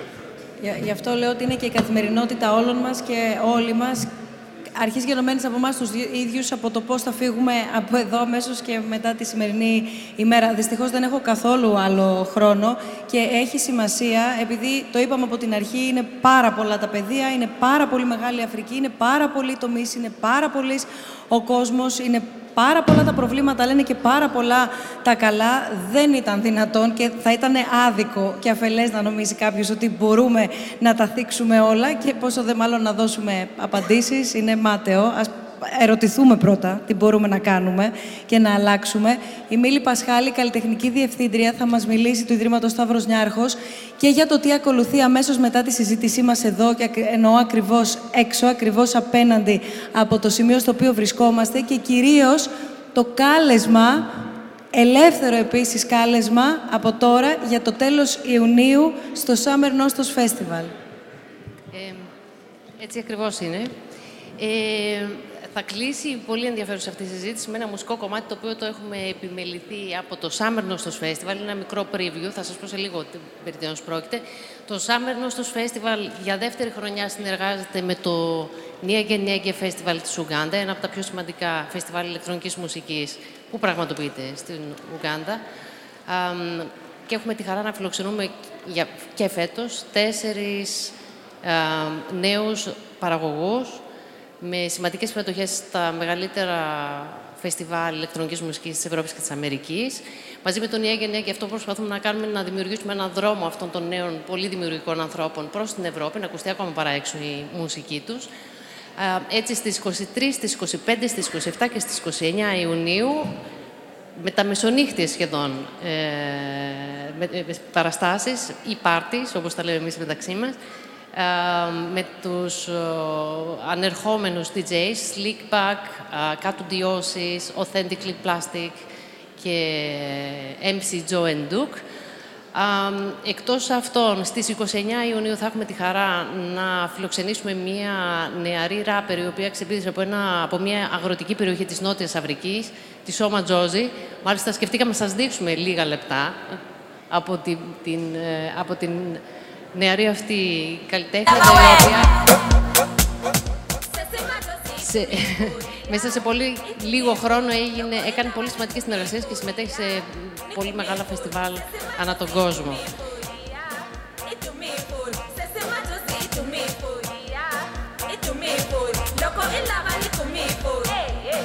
Όλα αυτά στο Κέντρο Πολιτισμού Ίδρυμα Σταύρος Νιάρχος, 23 με 30 Ιουνίου, Summer Nostos Festival, διοργάνωσης του Ιδρύματος Σταύρου Νιάρχος. Πώς μπορεί να έρθει κάποιος εκεί? Η είσοδος είναι ελεύθερη και υπάρχουν shuttle buses τα οποία φροντίζουν για τη δωρεάν μετακίνηση του κοινού από το Σύνταγμα και το σταθμό Fix προς το Δέλτα Φαλήρου και πίσω. Και σήμερα η βραδιά αυτή θα κλείσει με τον φιλοξενούμενο μας παραγωγό από την Νότια Αφρική, Μέντζι, και στη συνέχεια ένα live set από τα δικά μας παιδιά, τους ATH Kids. Ευχαριστούμε πάρα πολύ. Ευχαριστούμε πάρα πολύ και όλους εσάς που ήσασταν εδώ. Κάναμε αυτή τη συζήτηση. Κυρίως ευχαριστώ πάρα πολύ εσάς που ήσασταν εδώ και ανταλλάξαμε όλους αυτούς τους προβληματισμούς και διαφωνήσαμε και ας ελπίσουμε ότι η συνέχεια θα δοθεί από όλους εμάς την επόμενη μέρα. Ευχαριστούμε.